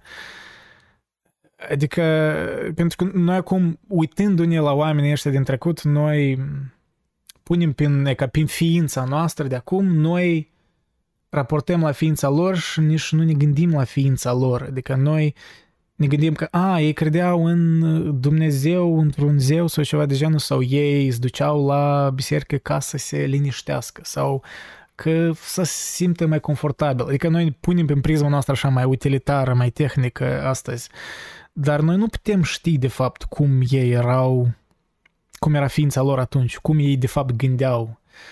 Mă rog, cel mai alături cum putem ști asta să-l take them by their word. Adică când cineva scria în perioada aia despre perioada lor, maybe we should believe them, da? Poate n-ar trebui să um, psihologizăm totul, știi cum astăzi se face de la Freud încoace, adică cumva să găsim motive lăuntrice din care cineva spunea așa, dar nu, că Spinoza de fapt nu credea în, într-o zeitate pentru că el voia să fie acceptat în societate, societate de genul, știi că adică el spunea că crea anxietate pentru că se conformează și mai departe. Well, again, asta, în esență, adică ce vreau să spun e că noi nu putem, nu putem ști cum era ființa anticilor, de fapt. Noi putem doar deduce. Um, da, altă întrebare care cred că în urma citirii lui Heidegger o să apară eventual e ce este conștiința, dar cum și-am menționat, Heidegger nu folosește acest cuvânt uh, și poate nu folosește conștient, uh, nu folosește intenționat pentru că conștiința deja e un cuvânt care e asociat ca fiind ceva separat de lume, da? Noi ne gândim că ce e conștiința? Conștiința asta undeva parcă în cap, ori în cap, ori în, af- ori în prejurul nostru, parcă, da? Așa, parcă ne gândim parcă ceva separat. Dar design, uh, existența asta, ori, mă rog, ființa al lui Heidegger este da, being there, a fi acolo, adică ex- existența însăși, este a fi în lume. Pentru că când noi, în modul, modul nostru modern, ne gândim la conștiință, e cumva iarăși e dihotomia asta subiect-obiect, ceea ce, e ce, de ce exact Heidegger vrea să scape. John Manuel, ce am pierdut? Nu știu când te-ai alăturat, dar în fine, o să rămână înregistrarea, așa că dacă ai scăpat introducerea ne-ai scăpat tare multe, dar it's fine. Uh, you can uh, check it out later. Um, și deci, cumva, filosofia lui Heidegger ajunge la momentul în care, în loc să ne întrebăm ce este o ființă umană, ce este o ființă umană, privind astfel din exterior, ar trebui să ne întrebăm cum este să fii o ființă umană, privind din interior. Societatea modernă, susține Heidegger, ne-a înstrăinat de ceea ce înseamnă să fii o ființă umană unul dintre motive fiind tehnologia modernă, sau în cuvintele lui Heidegger, tehnicitatea, da? Am menționat anterior. Pentru Heidegger, tehnicitatea nu este neutră, nu este nicio unealtă ca atare, e mai degrabă felul prin care ne relaționăm unii cu alții în lumea modernă. Da? Tehnicitatea din ce în ce mai mult dezlocă omul și îl dezrădăcinează de pe pământ. Deci, cum și-am spus, e o relație, e nu știu, stare, o relație, ceva de genul. Da, adică în sensul ăsta poate pentru unii Heidegger poate să sune așa un pic ca un uh, boomer. Uh, și în tehnicitatea asta, deci problema mm, în lumea modernă e că noi, iarăși, nu e problema în știință, dar în felul în care noi folosim știința, I guess you could call it that. Uh, pentru că, da, în, în esență, tehnologia este un instrument care ne permite să facem ceva, da? Este un mijloc pentru a atinge un scop. În mod similar, tehnicitatea este starea în care noi, oamenii, am început să ne raportăm în alții ca mijloc pentru a atinge un scop și acest lucru, la rândul său, a dat naștere tehnologiei, cum și-am spus. Esența tehnologiei în greacă, tehne, este revelatoare. Tehnologia, ori altfel spus, cred că asta tot e ceea ce spuneam, ating că Hubert Dreyfus în lecțiile lui. Tehnologia este actul de a face să se nască potențialul unui copac de a deveni hârtie, de exemplu, da? Ori al unei pietre de a deveni o statuie de marmă sau al unei grămezi de pietre de a deveni o casă. Adică tehnologia este actul de a face să se nască potențialul unui copac de a deveni hârtie. Adică, într-un fel, te, um, potențialul, nu știu, unei uh, E destul de simplu de înțeles, adică potențialul, nu știu, unui calculator exista și în epoca antică, pur și simplu, noi nu aveam încă cunoștințele de a-l construi, da? Adică era în, în materiile din prejur. Era aceleași materii, nu ca și cum noi am inventat materii noi ca să... Mă rog, le-am fuzionat, le-am am, am aflat noi tehnici și tehnologii de a, de a utiliza materiile prime, dar în fine. You get the point. Adică potențialul mereu exista, într-un fel. Și în cea mai mare parte a istoriei omenirii, relația între ființe umane, tehnologie și natură a fost aproape ca cea a unui artizan care produce ceva. Adică relația era un meșteșug, un, um, un design, o existență, da? Pentru că ai putea spune că nu suntem mai mulți design într-un design comun. Un design va avea anumite materii prime și va aranja sau diseca aceste materii prime pentru a crea o nouă piesă de tehnologie. Atunci vedem lumea ca fiind formată din ființe diferite. Adică asta argumentează Heidegger, că atunci oamenii vedeau lumea altfel. Nu le vedeau necesar ca... Adică oamenii atunci nu provocau natura. Adică el asta spune. Uh, pentru că tehnologia modernă, în viziunea este o provocare pentru natură. Adică noi comandăm ființa naturii. Uh, exemple sunt multe, cum noi la nivel industrial deja uh, extragem resurse din pământ, cum uh, ne-am înstrăinat de fapt de la de la design, da, pentru că design, da, design îi și omul, dar nu-i doar omul, pur și simplu deși iarăși Liceanu, introducerea lui, poate ar, ar spune că design e exact omul, nu știu dacă Heidegger exact asta a avut în vedere. Adică pe lângă designul omului există designul în, în prejur. Maybe, maybe I'm wrong, again, uh, corectați-mă dacă greșesc, că încă I'm thinking about it, uh, cumva thinking aloud, cum s-ar spune. Vreau singur să-mi clarific chestia asta. Și deci, uh, în lumea modernă față de lumea din trecut, da, noi într-un fel facem același lucru, uh, la, pur și simplu, poate la o scară mai largă, dar nu-i doar faptul că facem o scară mai largă, pentru că s-a schimbat modul fundamental în care privim și acționăm asupra lumii și asupra noi înșine. Noi acum mai mult ca mai înainte vedem lumea ca fiind formată din obiecte și resurse, în loc de ființe. Și astfel putea argumenta că în zilele noastre noi vedem și alți oameni uh, în acest fel, ca niște resurse, ca niște obiecte. Aici, în sensul ăsta, John Dewey, un alt filosof, probabil un pic mai târziu ca Heidegger, ori relativ contemporan cu el, nu era de acord. Da? El spunea că Băi, relația noastră cu tehnologia e de fapt o eliberare. Da? Un, nu știu, un țăran ori oamenii din epoca medievală mureau de la niște gangrene, mureau de la niște infecții. Noi nu eram în așa o armonie cu natura cum nu necesar Heidegger spunea că eram în urmă iconotor, adică nu eram nu era tot așa de bine în designul ăsta pretehnic, cum spune Heidegger, asta argumentează Dewey. Că de fapt e o eliberare. Și ceea ce Heidegger de fapt nu neagă, că el probabil ar fi de acord că da, tehnologia a adus multe ușurări, eliberări ale omului, dar Heidegger puțin argumentează că, băi, ori pune întrebarea cu ce preț. Ok, suntem mai confortabili, mai safe, dar cu ce preț? Care e prețul? Și poate Heidegger de partea asta în care el spune că poate prețul nu era justificat.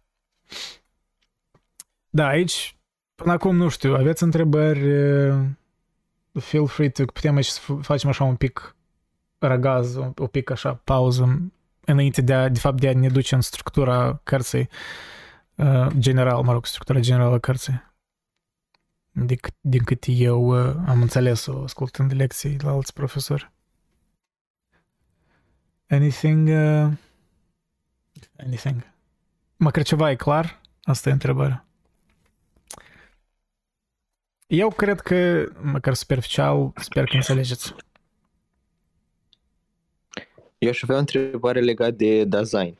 Da. Uh, poți să-l consider ca un fel, uh, se referă la un mod de a fi, adică design e modul de a fi al omului, nu? Da, da, da, exact. De fapt, e o definiție bună, din câte o înțeleg eu. Adică, eu dacă e impropriu să zici că omul e design. Da, adică nu mai chiar. degrabă design e modul de a fi al omului. Exact, de aia nu prea îmi place traducerea, ori mă rog, cel puțin introducerea, traducerea asta de la Humanitas, când uh, Liceanu spune că ceva de genul că, că design e om, mm, e prea literală traducerea asta. Nu cred că asta are în vedere Heidegger. Mai degrabă, da, e ca cum spui, modul de a fi al unui om. Pentru că e, Da, e, știu. e existența asta parcă ontologică a omului în care el își, își pune mereu întrebări. Și încă și aici la... De fapt, aici dacă vedeți pe, pe, în slide, structura asta triplă a ființei și timp, a treia parte, a treia diviziune e că designul este întotdeauna orientat spre viitor.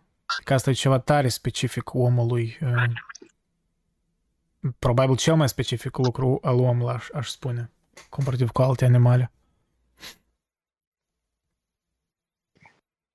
Da, și cumva ar putea fi aplicate și la alte ființe. Nu mai, adică se întâmplă acum ca omul să fie, dar teoretic ar putea fi și alte ființe, adică nu e Da, da, asta tot e un... uh, o, o contingență că e acum numai omul. Da, e contingent, adică pe asta spune Heidegger, da, designul, iarăși, uh, și animalele au design, pur și simplu nu e acel design ca la noi, adică e alt tip, alt mod de a fi. Um, eu nu știu cât de el explicit vorbește despre alte ființe, trebuie să citesc cartea mai amănunțit, dar uh, din câte înțeleg, da, el nu spune că designul e doar om, pur și simplu designul omului e ceva tare specific, e ceva tare specific nou, e modul nostru de a fi. Mhm. Și când zice design, adică a fi acolo, adică a fi în... A fi în lume, da. Mai- Being, being da. there, așa se traduce, așa s- adesea în engleză se traduce. A fi în Și da- lume înseamnă că de la Geworfenheit, da, că starea asta de, de a fi aruncat în lume. Și de aia când tu ești, faptul că noi suntem aruncați în lume, suntem în lume mereu, cum el spune, noi începem cu lumea și terminăm cu lumea. Adică noi nu, nu putem, de aia e greșit să privești la lume ca la subiect-obiect. Adică noi suntem subiect, să observăm obiecte. Cum- Cum? Poate e greșit în sens așa, știi, final, adică că asta e unica perspectivă. Asta, da, e util Da. pentru știință, pentru, mă rog, pentru chestii utilitare, dar prin asta noi scăpăm, mă rog, o esență parcă a vieții. Cred că asta ar spune Heidegger. Adică cumva cum suntem noi în relație cu lumea, în sensul ăsta. Sau, Uh, Despre ce vorbești anume? A, de asta, de, uh, adică la ce se referă design, adică being there, a fi acolo. Adică cum e ființa noastră în relație cu, cu lumea cumva, nu? Adică ființa noastră, ca să înțelegi ce e ființa noastră, trebuie să te raportezi cum se trebuie să te raportezi la modul în care se, Da, da. nu știu, relaționează ea cu lumea, în sensul ăsta, nu? Da, într-un fel. Adică, da, asta e chestia. Design nu e ceva... Design e mereu în...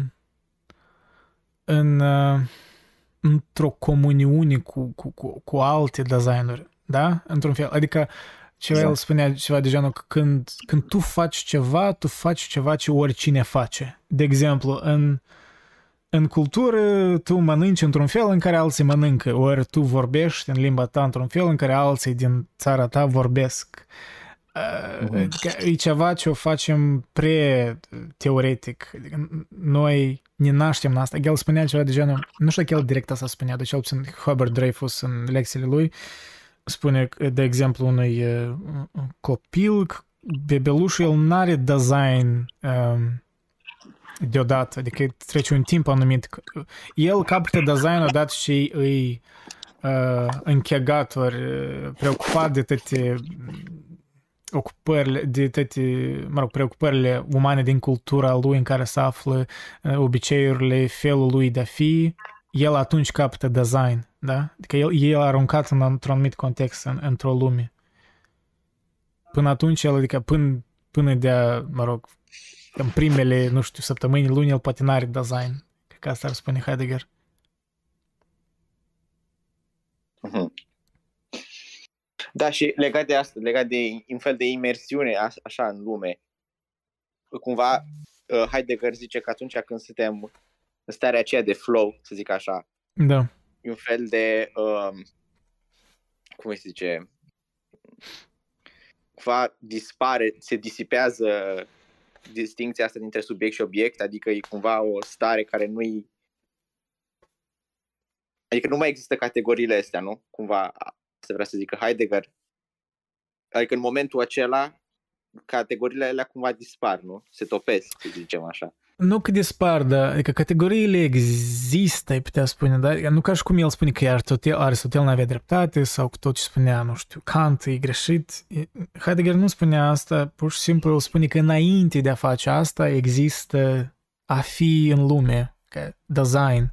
Înainte mm. ca Descartes să-și pună întrebarea, dar ce sunt eu? Sau uh, hmm, dă să văd ce credințe sunt false și înainte de asta, înainte de cogniție există uh, mă rog, existența asta, design, faptul, modul nostru de a fi în lume. Uh, și starea asta, da, everydayness ar spune în engleză, cred că un fel de traducere. Um, și starea asta era mult timp evitat, adică Heidegger argumentează că nimeni nu a vorbit în principiu despre asta și din cauza că nu a vorbit despre asta și filosofii și poate, mă rog, filosofii vrând vrei influențau gândirea politică, socială, din cauza asta noi și treptat ne-am dezvoltat o anumită formă de a ne relaționa față de noi, față de noi înșine, față de alții, Poate, da, cred că poate din cauza la asta am ajuns la un, un fel de tehnicitate în care noi ne-am alienat de la noi. Nu știu dacă Heidegger folosește cuvântul alienat, pentru că asta mai, mai degrabă un cuvânt marxist. Cred că Marx folosește cuvântul ăsta, da, alienarea asta a lucrătorului de la, de la lucrul său, da, într-un fel. Dar da, adică în TED, nu e ca și cum Heidegger spune că tot ce s-a făcut filosofie e greșit, sau pur și simplu spune că eu scăpat un lucru esențial. Și asta e înainte de, de cogniție, ca design asta. În același timp, eu încă nu sunt expert în Heidegger by any means, așa că eu am thinking aloud, eu, eu încă mă gândesc la asta, dar din ce înțeleg la moment, asta o înțeleg. Dar farmecul, dar și confuzia în Heidegger e că, iar Independență de traducere, independență de la ce parte te concentrezi în el, poți să înțelegi nu de radical diferit, dar considerabil de diferit. Și asta poate și complică lucrurile și mai mult. Ori nu știu, poate asta îl faci mai poetic, nu? Da, știu că Heidegger e cumva, cumva el exploatează, să zic așa, anumite resurse care sunt specifice limbii germane, să zic așa. Da, da. Da, de fapt, el, din câte înțeleg limba în germană, are parcă abilitatea asta de a conecta cuvinte împreună și de a forma un cuvânt mai lung. Și el asta face în toată cartea. Și de aia asta e cea mai caragioasă parte a traducerilor, că și în engleză sună ridicol, că des mă uit în, am și versiunea în engleză, de exemplu, să găsesc vreun cuvânt care sună tare weird. Uh, Fără că nu pot găsi un cuvânt. Dacă în germană sunt cuvânt ca undurșișichtigait. Și don't fucking, I cannot read it. Dar sunt cuvinte care în engleză, pur și simplu, sunt cuvinte separate și le pun prin liniuți, prin cratem asta în care le conectează, dar sună ca o propoziție, dar de fapt e un cuvânt în germană. Și că asta se pierde în traducere că e un fel de aproximare a cuvintelor din germană. Da, de exemplu... Deci asta însemnau liniuțele alea. Că e ceva da, da. strict de limba germană. Nu mă teorii, rog, nu știu de care. Nu e că e din limba germană. De fapt, e un cuvânt inventat de Heidegger în germană, combinând da. mai multe cuvinte.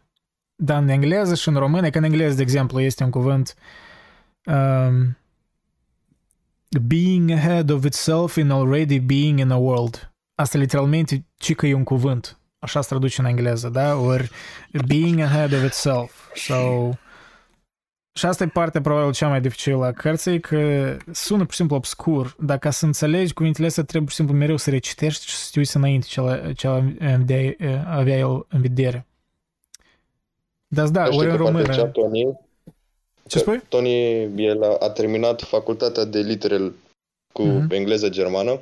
Încea la un moment dat că limbele astea germanice, nu știu, până și în finlandeză sau așa, este poți să spui doar un singur cuvânt, uite, ibricul ăsta stă pe foc în locul acela, nu știu ce, și poți să scrii toată chestia asta legat.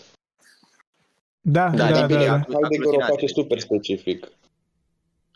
da, le zice limbi aglutinate, gen, în sensul că ele cumva uh, folosesc de particule din astea, sufixe, prefixe și le lipesc o grămadă și aici mai uh, cărnățoiul de cuvânt. Gen, chiar și în, în maghiară mai, ar mai fi tot așa. Gen, de astea ai un singur cuvânt, dar exprimă, poate fi exprimat, de exemplu, în limba noastră în, într-o propoziție. Dar la Heidegger se pune accentul și pe cuvinte din astea cumva deja existente în germană, dar pe care el le analizează etimologic și încearcă să le găsească vreun sens de ăsta filozofic. Există chestia asta? Mie îmi pare asta deja lectura secundară la Heidegger, pentru că din câte înțeleg și de câte am citit câteva capitole, Heidegger, asta și e dificil fiind să știm, pe că el construiește o, parcă o lume nouă în care el explică termenii lui. Adică el, în sensul ăsta, el e, nu e așa de obsedat de limbaj cum e Wittgenstein. Pentru el, da, el nu se... I don't know, el e mai, mai, mai creativ decât uh, analitic ca Wittgenstein, deși deși ambii, adică Heidegger e super sistematic, adică să te uiți la doar la din mile la capitole și în genere cum e structurat cartea, it's like fucking insane. E pur și simplu o sistematizare la extremă în care totul e construit pe capitolul precedent. Totul e un fel de construire spre a lămuri ceva. Totul e parcă o revelație. Totul bloc by bloc. La început ești confuz, apoi citești un pic și aha, un pic înțeleg, dar parcă n-am înțeles și apoi recitești și iar reintegrezi și da, eu nu văd cum poți să citești cartea asta gen într-o lună sau două. Cartea asta se citești într-un an. Eu cred că dacă să o înțelegi cât de cât. Eu nu văd cum aș putea să o citesc rapid și să o înțeleg. Oamenii care spun că o citit-o într-o lună și o înțeles, they're fucking bullshitting. De fapt, și după un an nu cred că să o înțeleg complet. Cred că o să o văd altfel peste vreo 2 ani. E... Dar da, nu știu dacă am deviat la întrebare, dar întrebarea ta a fost că dacă dacă, de exemplu, e expresii sau cuvinte, să zic așa, din comune în limba germană, adică mm-hmm. pe mhm. care le folosesc așa intuitiv și cumva încercă să le analizeze filozofic, în sensul ăsta. E că nu, nu, nu-ți pot oferi un răspuns concret, că nu sunt sigur dacă el face în așa măsură asta. El, poate la început el spune despre, da, despre felul în care, că în filosofia antică, încă cum filosofii vorbeau despre ființă și cum o categorizau sau poate cum vedeau, da, dihotomia sau subiect-obiect. Poate acolo, da, acolo un pic analizează știu că și mai departe în carte el analizează și chiar și o parte din literatură. Ce eu n-am ajuns așa departe în carte încă să aflu, dar mie îmi pare că el nu așa de mult să să ocupă de deconstrucție, cum ar ori de negare a trecutului, gândurile lui în trecut, ori termenilor, cum ar face, nu știu, un Nietzsche sau un, un Wittgenstein, dar mai degrabă el încearcă, pur și simplu, să construiască ce despre ce nu s-a vorbit. El chiar vedea că există un lapsus mare în, în filosofie, anume că nimeni nu a vorbit decât despre ceea ce înainte de cogniție. Știi ce interesant, că da, el starea asta, everydayness, da, designul ăsta înainte de cogniție, pare ceva banal, că și poți să analizezi aici, dar întreaga carte asta e un fel de analiză sistematică a ceea ce nu a stării în care noi nu parcă analizăm. Ceea ce parcă e un paradox, dar uh, și de-aia, nu știu, să uh, cititul Heidegger parcă așa devine aproape mistic uneori. Uh. I don't know. Eu am avut așa o schimbare de percepție față de dânsul când am început să-l mai direct. Ori să-l înțeleg un pic măcar. Pentru că un an în urmă să mă întrebi, îmi părea tare, nah, what the fuck is this? Cred că ar fi de ajutor și să ai și noțiuni de fenomenologie. De exemplu, știu că citeam ceva introducere de la Heidegger și zicea foarte mult cum s-a inspirat din Husserl. Da, da, Dacă da. nu era Husserl, nu era nici Heidegger. Da, da, da. Păi asta și spun că el nu ca și cum spune că ok, toți din trecut sunt greșiți, eu I'm only right. Nu, eu pur spune că I'm one of the few philosophers to talk about this specific thing. Și și iar, și da, întrebarea cred că anterior era ceva de genul că mă tin că da, ceva, nu, nu se minte ce am întrebat, că dacă, dacă obiectele ori categoriile se dizolvă în, nu știu, nu cred că el asta spune. Și simplu spune că înainte de a categoriza chestiile există altceva.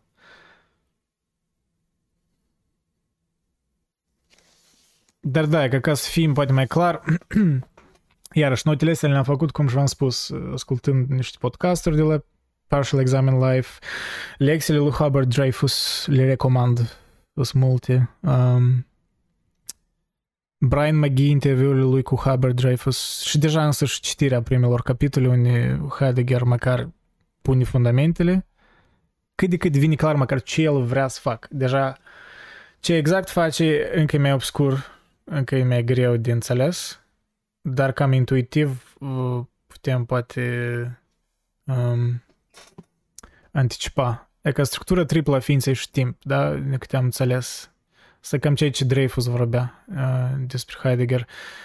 Deci, în primul rând, uh, sunt un fel de trei diviziuni în carte. Prima diviziune e că relația dintre ființă și timp este una de compensare.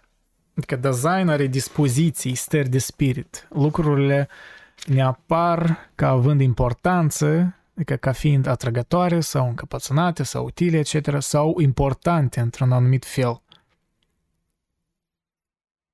eu, dacă m-ați întrebat să explic asta motamo, cred că n-aș putea, dar îmi pare fascinant. Relația între ființa și timp este una de compensare. Design are dispoziții, stări de spirit.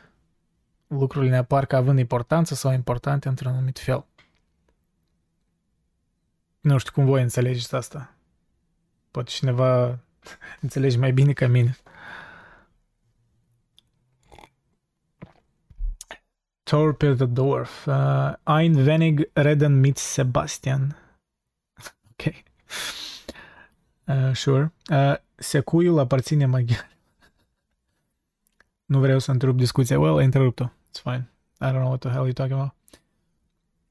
Eu, man, urmează niște reacții mai târziu. Yeah, facem reacții, Silviu Fire, reacții la show-uri românești retardate. Na, I'm, I'm gonna skip. Maybe later. Nu pe YouTube, la sigur, YouTube nu prea iubește. Pe Twitch pot să mă distrabolez, pe YouTube e totul serios. Da, ați înțeles ceva din, din ca prima diviziune, relația între ființă și timp este una de compensare. Nu. Dar, dar poate trebuie citit mai departe ca să înțelegi. A doua, de fapt, interesantă diviziune, că uh, el vorbește despre discurs, discursul, starea, este discurs. Uh, despre, de fapt, despre asta s-a auzit, s-a auzit mai mult, în mai multe interpretări, că am auzit și chiar și când nu-l cunoșteam de Heidegger, auzim ca chestia asta în care Heidegger spune că lumea este întotdeauna articulată. Adică chiar acum totul este deja așezat într-un context de semnificație. Toate echipamentele, da? Toate adică, uneltele. Practic, auzi același discurs al postmoderniștilor, adică nu înseamnă altceva, nu? Um, în ce sens discurs al postmoderniștilor? Uite, chestia, adică cam tot aceeași chestie zice și aici. În sensul că, bă, dacă eu spun o glumă, da? Și tu probabil cunoști gluma, adică intuitiv o cunoști, nu neapărat că ai mai auzit-o înainte. Tu știi să o completezi. Ok, ia aceeași glumă și spune-o unui om de cu vreo trei secole înainte. El nu o să înțeleagă, nu o să-i vină să zică aceeași chestie la care tu te gândești, da? Da. Deci, practic, tu și omul ăla de acum trei secole trăiți în discursuri diferite. Da, da, da, da, de, da, da. De Chiar tare bine explicat. Chiar tare bine explicat, da. Da, de exemplu, mă rog, un exemplu poate în prezent ar fi, nu știu, uh, eu articulez mereu lumea, o rup la articulațiile ei folosind un echipament. Adică dacă iau un ciocan, pot să-l articulez prin ciocănirea lui, să-l articulez ca un ciocan sau pot să-l articulez ca un smulgător de cuie. Și așa și nu știu cu alte uh, echipamente în trecutul, de tehnologii. Oamenii făceau diferite chestii cu... Ori încă n-aveau... Da, adică, cum spuneam, exista un potențial, nu știu, ca copacul să devină cărți, da? să fie printate în cărți, dar oamenii încă nu făceau asta. Adică era alt discurs, I guess, da. I guess tu, tu, tu ai lămurit destul de bine, de fapt. Cel puțin, sper că cumva n-am plecat departe de Heidegger, cred că asta cam el avea în vedere, dar niciodată nu pot fi sigur. Și a treia parte, de fapt, poate cea mai uh, ușor de înțeles, intuitiv cel puțin, în treia diviziune, e că designul este întotdeauna orientat spre viitor. Și iarăși reîntorcându la exemplu, da, cu ciocanul. Dacă bat un cui, este pentru a-mi repara casa sau pentru a-mi face meserie de gospodar sau templar. Design folosește echipamentul pentru a urmări un anumit scop pe care îl numește spre care, de dragul unui plan de viață final, pe care îl numește de dragul. Sunt niște cuvinte da, care Heidegger le inventează din combinații de cuvinte. Dar cred că e destul de, I guess, inteligibil. Da, omul nu face ceva pur și simplu pentru prezent, ra, mă rog, rare ori mereu designul nostru, da, existența noastră e orientat spre viitor. De exemplu, nu știu, eu acum fac live-ul ăsta ca în viitor să înțeleg mai bine pe Heidegger, ori ca, nu știu, ca să postez video ăsta, ori mereu designul meu e orientat spre viitor, vrei, nu vrei. Uh, da. Adică designul înseamnă fac ceva cu un scop, adică este cam aproape imposibil să fac ceva dacă nu-mi vine ceva în minte să fac acel lucru. Sau chiar și atunci când nu vrei să faci ceva, tot are un fel de sens, că scopul ar fi să nu fac ceva, doar, nu știu, mă joc cu chestia aia. Da, într-un fel. Adică acțiunile nu pot trăi într-un absurd. Cam asta ar fi? Mm, nu cred că el asta ar spune. Să trăiesc un absurd. Nu absurd, zic așa, la întâmplare. Contingent, de, nu știu. De fapt, el vorbește mai departe despre despre ce el vorbea exact, care ne amintește despre ce vorbește omul. E faptul că că adică lumea lumea așa cum este este nefondată, ungrounded. Că nu există nicio pricină ca tare de ce tu trebuie să faci ceva. De aia orice căutare de sens final sau sensul vieții sau uh, e eșuată pentru că nu are importanță ce faci, dar mai degrabă are importanță modul în care o faci. I don't know if that's easy to understand. Um,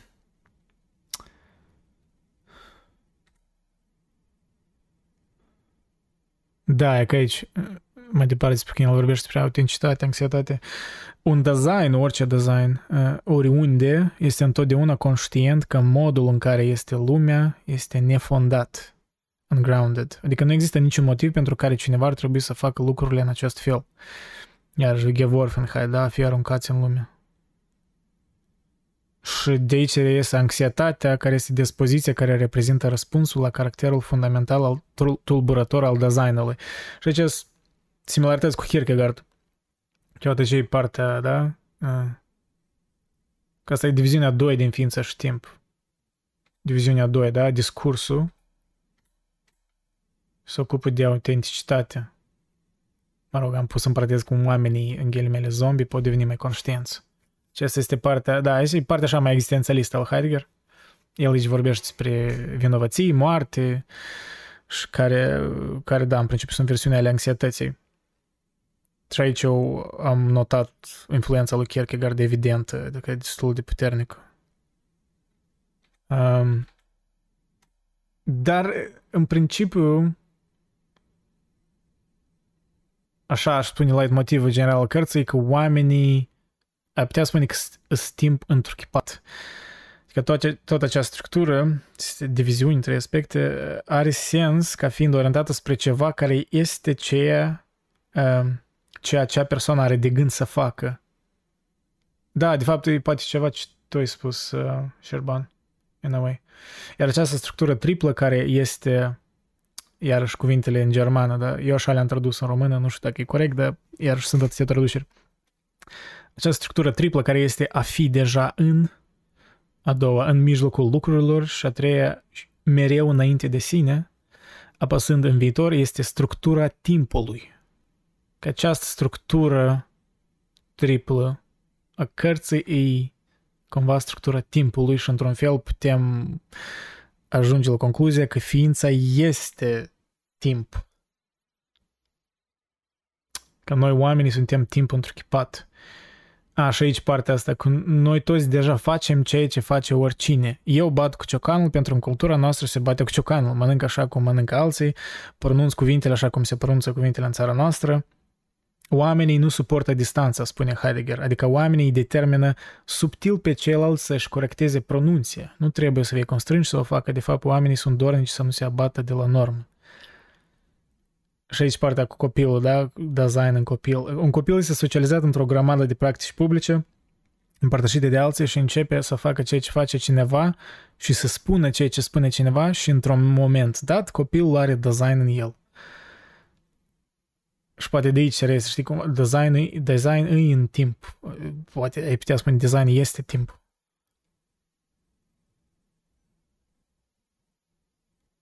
Dar da, partea a doua, deja am vorbit, că autenticitatea și anxietatea, da, diviziunea diviziunea a doua. Și, mă rog, cred că mai târziu un card, din câte înțeleg, n-am ajuns încă acolo, dar din ce spune Dreyfus, uh, Heidegger vorbește, da, dacă starea asta, da, o spui angoasă sau, mă rog, anxietatea, că e, e dispoziția, e ca un fel de răspuns la caracterul fundamental al designului, faptul că noi suntem aruncați în lume și suntem într-o lume nefondată, adică nu există nicio pricină pentru care trebuie să faci ceva într-un, în, într-un fel, ai putea spune. Uh, și cum ne confruntăm cu anxietatea, păi poți fi să fugi de ea, caz în care te întorci la conformismul necesar pentru a fi inteligibil, ceea ce e interesant aici. Heidegger vorbește mult despre inteligibilitate. Astfel devii conformist, în acest fel aproape că renunți la ceea ce înseamnă să fii design, devii neautentic. Ori fie îți poți asuma ceea ce înseamnă să fii design. Aceasta înseamnă să te agăți de anxietate și să nu fugi de ea. Din nou, Kierkegaard, da? Să-mi paranteză că iarăși sună foarte similar cu Kierkegaard în partea asta, mă rog. Iar dacă faci asta, vei fi într-un fel catapultat într-un mod complet diferit de a fi om. Și și partea, da, în care oamenii ar spune, da, what exactly do you mean? Și din cauza că Heidegger în principiu în ființă și timp vorbește despre everydayness, despre, nu știu cum, ceva măreț, dar în, în, pe asta sugerând că ceea ce faci nu trebuie neapărat să se schimbe, pentru că poți face doar ceea ce faci, dar modul în care o faci se schimbă complet. Nu mai aștepți niciun sens final de la nimic, așa că nu îmbrățișezi proiecte cu convingerea că acum, în sfârșit, asta va, de, va da sens vieții tale și, de asemenea, nu renunți la toate proiectele tale pentru că nu au reușit să dea un sens final. Sau cum a spus un student uh, de lui Hubbard Dreyfus, uh, el a citat că un student a spus că ești capabil să te ții de lucruri fără să fii blocat de ele. Și din cauza că noi suntem așa ființi, că designul nostru e așa, da, e um, parcă nefondat, e în timp, noi, oamenii, putem avea criză de identitate când ne întrebăm cine suntem, ce suntem, care este ființa noastră, dacă suntem ceea ce suntem, whatever the hell that means, uh, și de aici posibilitatea de a fi autentic sau neautentic, conform lui Heidegger. Am vrut să spun Kierkegaard, dar ne amintește un pic de uh, Kierkegaard în partea asta. Dar da, nu știu dacă Heidegger spune că, I guess, numai oamenii pot să aibă crizele astea de identități, I guess, I'm not sure. Probabil. Cel puțin în felul în care el o vede. Și, mă rog, da, unii ar, ar, ar putea spune what's the point of these questions. Uh, din câte înțeleg Heidegger, spune că anume prin a pune aceste întrebări despre ființe care par nesemnificative, putem ajunge de fapt la adevăratele probleme pe care trebuie să le rezolvăm într-un mod nou. Pentru că orice problemă politică sau sociologică are de face cu ființă, cu ființele din ființă, cu F mare. Și dacă nu înțelegem ființa, atunci ar sugera Heidegger vom continua să fim pierduți.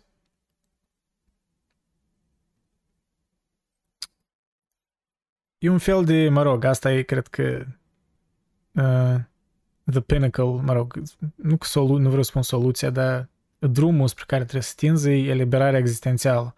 În această activitate autentică nu mai trebuie să răspunzi la situația generală, cum o numește Heidegger, de exemplu, tot e un exemplu de al Dreyfus, dacă un tâmplar, tot un exemplu tare absurd mi s-a părut, dar așa tare vivid, nu știu, amuzant.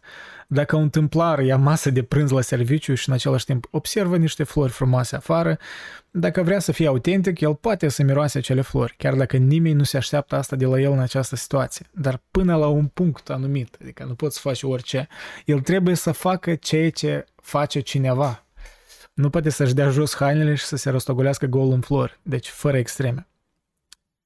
Și că în spațiul ăsta există un spațiu mic de autenticitate și acest tip de viață te face un individ și cu adevărat viu. Pentru că tu, și aici Heidegger poate e mai, nu știu, mai matur sau mai echilibrat decât Kierkegaard când vorbești despre autenticitate, poate. Pentru că Kierkegaard e mult mai romantic, îmi pare, mult mai așa reacționar față de Hegel, pentru că, mă rog, Hegel era gândurile lui Hegel erau predominante în timpul lui Kierkegaard. Și guess I can kind of understand him. Ori, mă rog, Kierkegaard se lupta, chiar dacă era creștin, se lupta împotriva luteranismului din Danemarca, tare strict. Ori, în genere, concepțiilor, ori publicului, da, el critica, în genere, atunci când vorbea despre concept, conceptul de presă, cum există o părere publică care e o chestie nouă din cauza la presa printată și telegraf și Pre, da, așa mai departe. Și în sensul ăsta, a, Heidegger, da, reîntorcând Heidegger, în sensul ăsta Heidegger spune că, well, nu poți fi autentic în sens că să faci orice, adică tot ești într-un într-un design, ești aruncat în lume, într-un anumit context și ești în relații cu alții, da, design, alte ființe în jurul tău și tu ai anumit mic spațiu pentru a fi autentic, nu poți face orice. Și prin asta, prin că, mă rog, cred că realizarea asta așa mai echilibrată, asta e un fel de eliberare existențială. Nu există un adevăr suprem care să ne elibereze, da, nu există un sens profund în design, în existență, acceptarea nefondării, ungroundedness și a neliniștii este în sine libertate. Și, de fapt, aici, în punctul ăsta, îmi dau seama ce francezii din secolul 20 îi plăceau de Heidegger, pentru că dacă te gândești, e ceva similar despre ce Sartre vorbea, ori Camus chiar, nu așa de filosofic, dar în fine, tot despre ca chestia asta că nu există un sens profund în design, ori, mă rog, în existență, ori absurd, whatever. Și că acceptarea uh, nefondării și a neliniștii este în sine libertate. Pur și simplu, poate alți francezi au ajuns, au ajuns în alte concluzii, ori, mă rog, altfel articulat asta. Nu știu, vorbit despre chestii total diferite, poate, dar nu e numai partea asta că ne amintește de de multe chestii care au vorbit alți uh, existențialiști francezi. Și de fapt și poate și Simon de Beauvoir când vorbea despre um, libertate, adică libertatea în fel de responsabilitate, adică tu, tu poți fi liber doar dacă alții în jurul tău sunt liberi, ceva de genul. Că e poate ceva similar despre ce Heidegger avea în vedere prin design și să trăiești autentic um, fiind în, în lume, da? I don't know, ori poate Heidegger, I don't know, nu, prea, nu vreau să compar exact, dar văd similarități. Dar da, cam asta e. Din introducere, cel puțin ca să fac așa o imagine generală și iarăși cum și-am menționat, uh, Heidegger creează cuvinte pentru că vorbește despre lucruri despre care nimeni nu a vorbit înainte. pentru că asta e cu un scop, iarăși asta nu e din cauza că Heidegger vrea să fie, nu știu, edgy sau something, uh, e din cauza că el vrea să vorbească despre chestii despre care nu s-au vorbit. Pentru asta trebuie să creezi concepte noi, pentru că orice concept este în filosofie au anumite assumpții, anumite, um, anumit bagaj istoric în urmă. Poate el presupunea că nu era să fie înțeles, ceea ce paradoxal poate și amu nu înțeles din cauza că au inventat termeni noi. I mean, you cannot win, I guess. Dar, um, da, pentru că obiectivele sunt de a scăpa, obiectivele sale sunt de a scăpa de presupunerile bazate pe cuvinte familiare din istoria filosofiei. Și cum și-am menționat, există problema traducerilor, pentru că fiecare traducere îl face sunt diferit. Asta e important. Asta probabil e cea mai dificil parte în care să discuți cu cineva. Dacă n-ai aceeași traducere, e greu să relaționezi. E, e destul de diferit. Dar da, cam, cam asta e introducerea. Eu n-am n-am vrut azi să citim direct. Ori, de fapt, pot să citesc niște părți, că deși spune Leicianu în, în introducere. Are niște părți în care îmi place ce spune, dar unele așa îmi par tare, tare parcă părerea lui. Deși face un overview destul de bun. Ce spune Leicianu? Da, el spune că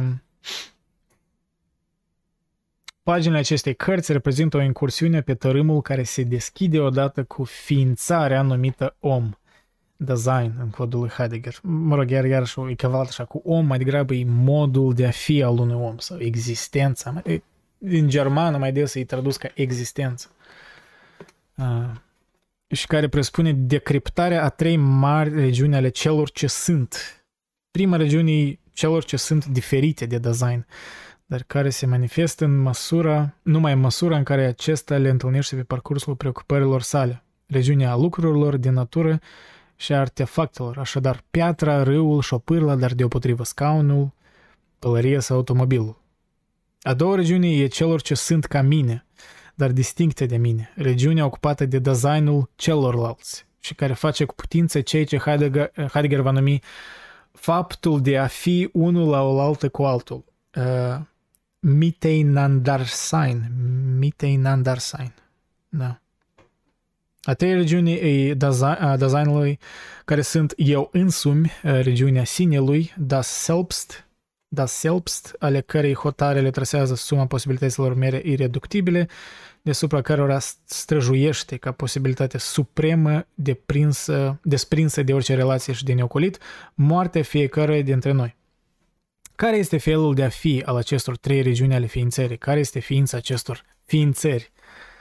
Însă cum felul de a fi al designului este inseparabil de timp, după cum am vorbit, da? Ca expresia finitudinii designului, acesta se naște și moare, sau mai degrabă este supus morții și moare începând cu clipa în care se naște. Adică, adică mai degrabă este supus morții. Nu că moare, supus morții. Da, descifrarea, da, descifrarea sensului lui a fi, care este scopul acestei cărți, nu se poate face decât în orizontul timpului și atunci titlul cărții, ființa și timp. Da, poate Licean așa un pic uh, complică lucrurile, dar poate e necesar să nu, să nu simplifici prea mult Heidegger, uh, pentru că poate pierzi un sens că îl simplifici. Da, și de aici rezultă trei lucruri, spune Leicianu.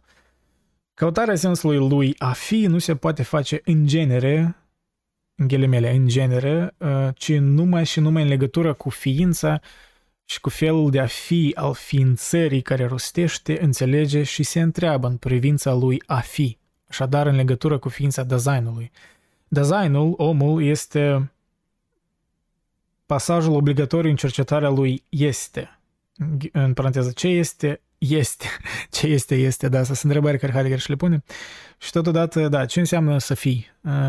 Uh, și totodată ontologie, da? Și totodată blocajul asumat al acestei cercetări care nu poate sări peste umbra designului, adică peste timp. Ontologia cercetarea ființei devine astfel în chip fatal analitică a designului. Asta își spun că e, într-un fel paradoxal. poate ce face Heidegger, că el vorbește despre chestia parcă că starea în care noi nu analizăm și el analizează această stare, ca un fel de paradox.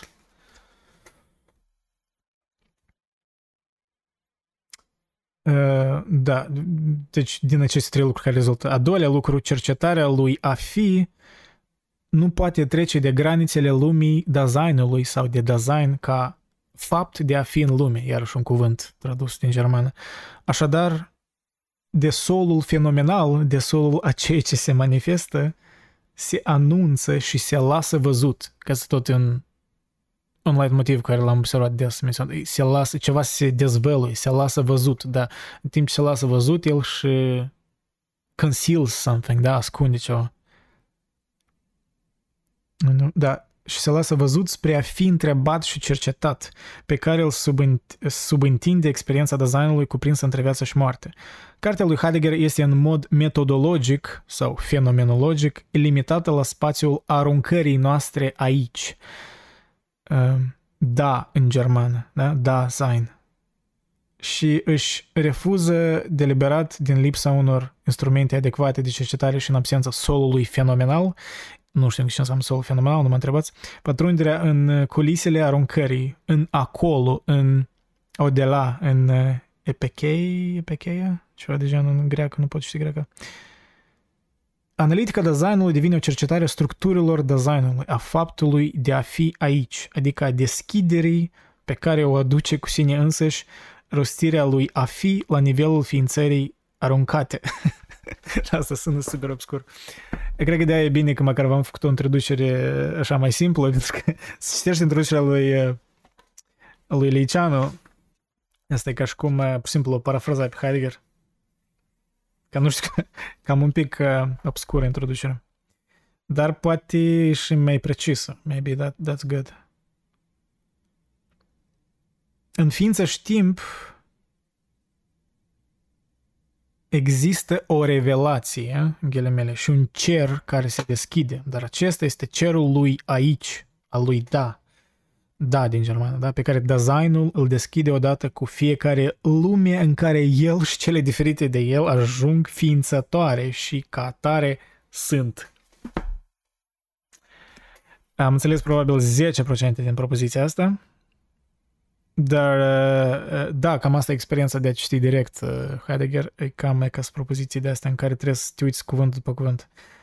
Și a treilea, da, a treilea lucru care rezultă, e transcendentul nu a dispărut, dar se restrânge la felul în care designul se depășește pe sine către propria lui lume sau la felul în care, fiind din capul locului lume, în ghilimele comerț cu lucrurile, cu ceilalți și cu sine, el este a priori transcendent, în afara sa și în pură depășire. Da, eu cred că recomand să citiți asta singur, introducerea asta. Apropo, versiunea în PDF e pe Discord, în cărți digitale. Pentru că să ascult pe cineva citind, cred că e tare dificil. Cred că trebuie să citești de câteva ori să citești. Da, deci în termenii modernității filozofiei care Heidegger aparține, ar fi ar fi poate mai corect să spunem că transcendentul a devenit transcendental. Că designul se comportă așa cum se comportă, ceea ce înseamnă inclusiv că depășește în virtutea unor structuri care îl precedă, îi preexistă și care totodată îi, îl alcătuiesc, asigurându-i un dinaintea sa și un prealabil, o, în ghilimele, donație și o predonație care mijlocesc și fac cu putință orice experiență, inclusiv pe cea a alegerii și libertății. Nu cumva e în noi ceva mai misterios decât în afara noastră? I guess, da, aici, tot, poate înainte asta, înainte asta era un fel de word salad uh, de la Leicianu, dar e că partea asta e relevantă. Nu cumva e în noi ceva mai misterios decât în afara noastră? Cam asta e, da, întrebarea poate centrală din, din carte și și, mă rog, e ce întreagă poate încercarea lui Heidegger. Adică nu e chestia că noi suntem subiecti care trebuie să studiem obiectele, ori să demonstrăm că noi nu putem demonstra, să arătăm că nu putem demonstra, ori cum nu putem demonstra lumea exterioară, da, cum făcea Kant cu lucrurile în sine, cu fenom- fenomena, noumena, da, că noi vedem fenomena, dar noi nu vedem noumena, adică nu vedem lucruri dincolo de fenomen. Da, Heidegger răspunde că that's kind of irrelevant, uh, de fapt, noi suntem deja în lume, da? Nu cumva e în noi ceva mai misterios decât în afara noastră. Și da, sunt tare mistic, adică cred că dacă, pur și simplu, să iei citate de la Heidegger, sună tare cheesy, to be honest. Probabil. Așa eu, aș fapt așa mi părea inițial. Din toate cele spuse până acum, rezultă că miza acestei cărți este totodată imensă și limitată. Da, asta e interesant, e imensă și limitată. Adică tare, pe o temă tare specifică, chiar tare mică a filosofiei, putea spune, dar, dar e imensă pentru că poate nimeni nu a vorbit în așa detalii despre chestia asta, da? Este imensă pentru că își propune să tălmăcească unitar ființa tot ceea ce suntem și aceasta înseamnă deopotriva tot ceea ce ne înconjoară, fără să știm că asta suntem. Adică everydayness, da? Cum, cum la început spuneam despre chestia asta cu everydayness, cum literalmente poate și Descartes nu a observat, da? Că, ok, înainte de cogito, înainte ca eu să-mi dau seama că sunt o ființă care se îndoiește, eu sunt ceva și care modul meu de a fi? El nu și-a pus așa întrebări, parcă, da? Ființa știm reprezintă un formidabil efort de înțelegere a subînțelesului. Este o investigație în caracterul misterios al banalului și familiarului accesibil și nu în cel inaccesibil al unui exotic dincolo prezumat. Adică nu-i, da, I guess asta e un fel de referință la Platon, nu-i nu chestia că, uite, noi, este ceva subiacent în lumea asta, dincolo de materii, da, dincolo de ce, ce Aristotel ar spune, că, uite, nu tot e în materie, că asta ar spune Platon, că, uite, nu-i ori, mă rog, mai târziu Aristotel ar nega asta de la Platon, ar spune că nu, de fapt, nu există lumea dincolo, există aici materie, potențialitatea există în, în orice, da, este, cauzele este um, cauzele în orice substanță sunt inerente în ea, da, ghind are potențial de deveni copac și așa mai departe. Uh, Heidegger, da, ar spune că, well, nu este acest dincolo platonic, nu este lumea ideilor. I guess asta ar spune. E, deja am just shooting in the dark, nu, nu sunt sigur dacă asta ar spune, dar presupun că asta ar spune. Pentru că nu există dincolo, pentru că noi nu ca și cum suntem subiect care vedem obiectele, putem așa să ne relaționăm, dar asta nu e unica stare în care suntem. Înainte de asta, înainte de abstractizarea asta, este noi suntem în lume. Și asta în lume nu a fost uh, studiat destul, spune Heidegger. Da, măsura în care se ocupă de lucruri, de ceilalți și de mine însumi, această investigație surprinde nu nevăzutul nevăzutului, ci nevăzutul acelui ceva pe care văzându-l tot timpul ajungem să nu mai vedem. Filozofia uh, tematizează, transformă, adică în obiect expres de cercetare, explicitează și aduce la concept. Numai că ea trebuie să aibă ce tematiza explicita și aduce la concept. În aceeași măsură în care ea nu poate tematiza, explicita și aduce la concept ceea ce nu se anunță și nu apare de la sine, și acesta este cazul oricărui o de la, franceză, cred că da, în aceeași măsură ea este obligată să tematizeze, să expliciteze, să aducă la concept tot ceea ce e, în măsura în care se anunță și apare totodată se și ascunde. Adică, iarăși, un pic de word, word salad înainte de asta, da, că partea asta care am subliniat tot în carte, în măsura în care se anunță și apare, totodată se și ascunde. Pentru că orice fenomen, adică orice apariție și manifestare, este simultan ascundere și pentru că ființa este prin excelență fenomenul care se manifestă ascunzându-se. Filozofia are din plin ce face aici, așa cum ea nu are ce face într-un acolo și într-un dincolo care îi oferă, ca unică șansă a manifestării, propria noastră aruncare. Da. Ființa știm este o carte de inițiere în misterele lumești, spune Liceanu, una care nu ne dă voie să părăsim această lume lăsând-o neînțeleasă sau subînțelegând doar că am înțeles. De dragul unei lumi separate, inabordabile și deci de neînțeles. Pentru că, reamintim, nu e nimic de înțeles în absența unui fenomen care să poată fi tematizat. Iată de ce miza acestei cărți, fiind imensă, este totodată limitată. Ea se condamne pe sine să rămână la extraordinarul ordinarului. Tocmai pentru că din capul locului ea s-a autolimitat metodologic. Ea nu se ocupă decât de ceea ce se arată fără să ascunde altceva decât pe sine însuși.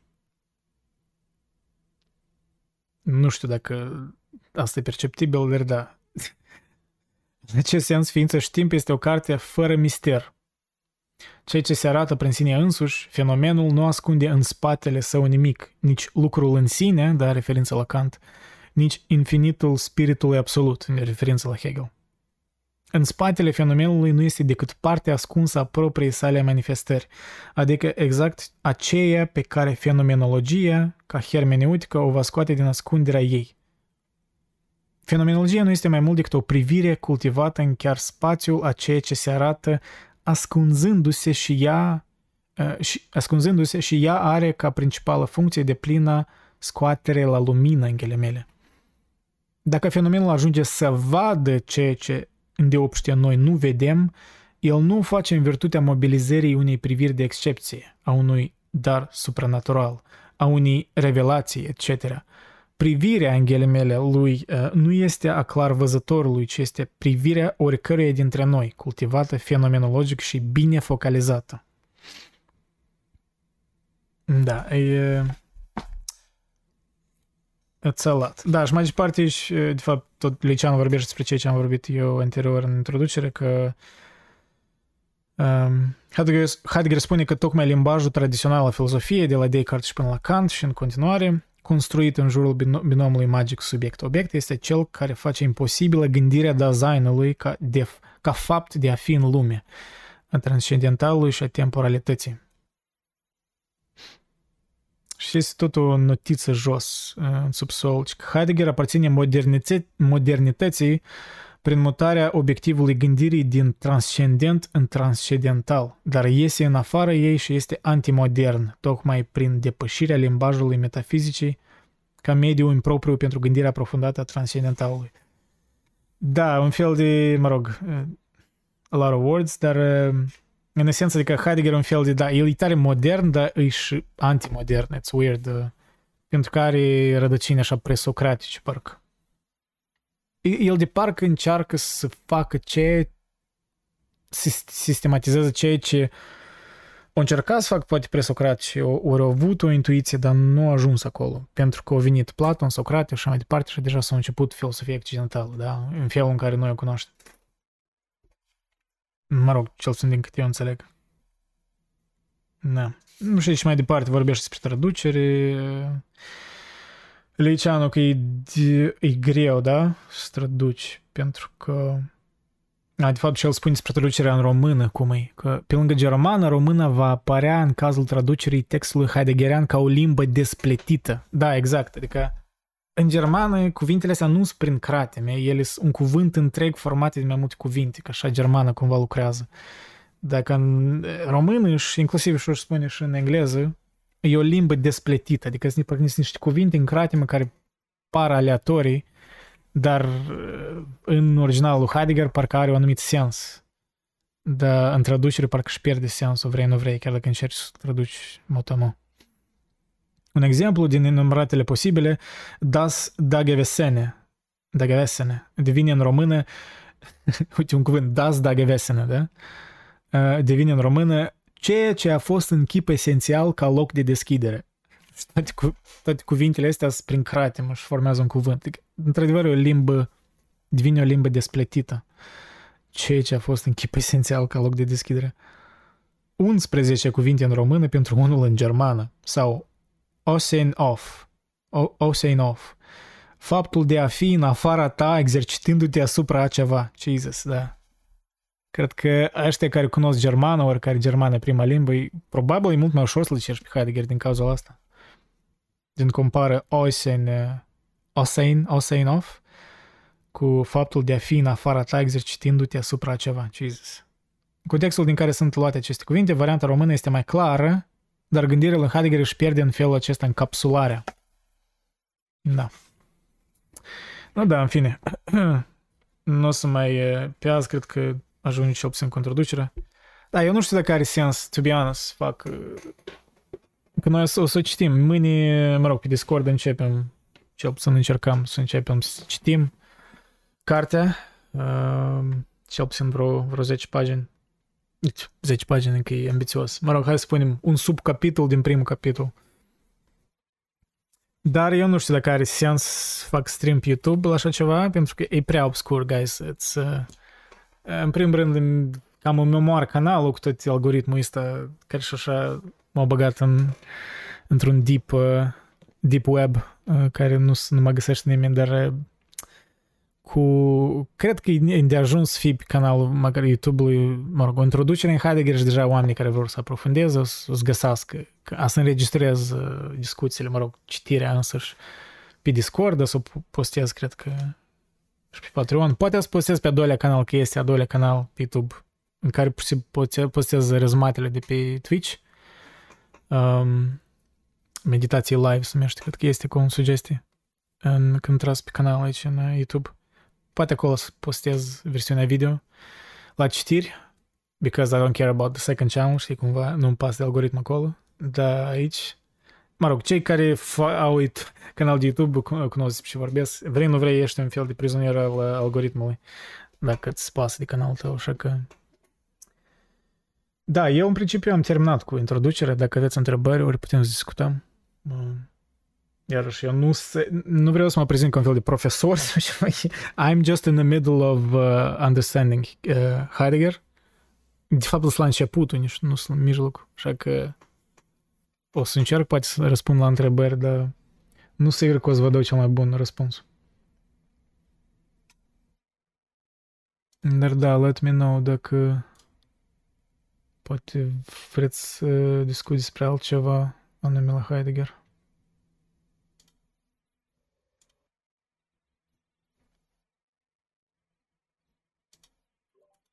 Am o întrebare. Mm-hmm. Cum ai aflat de Heidegger? Cum am aflat de Heidegger?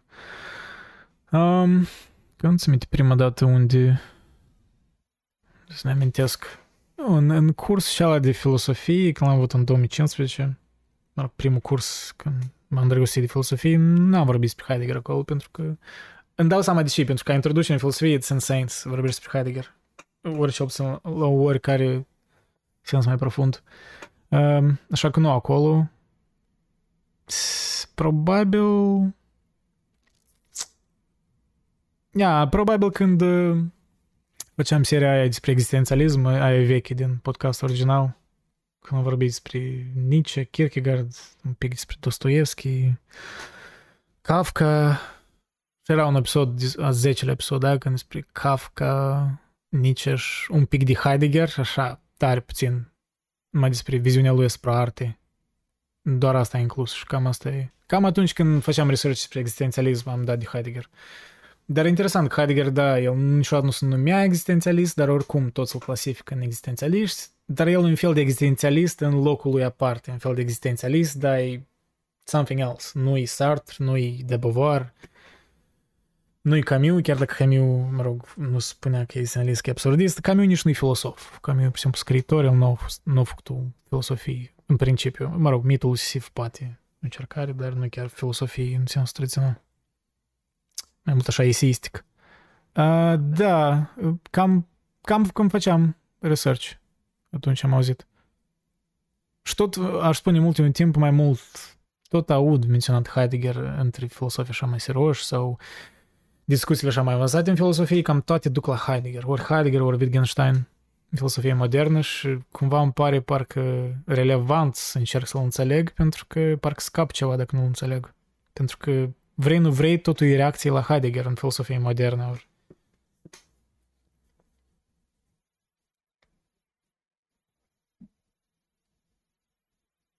Dar da, să-l citești pe Heidegger direct e o experiență foarte diferită decât să, nu știu, să-l citești pe Nietzsche sau I don't know, chiar Platon.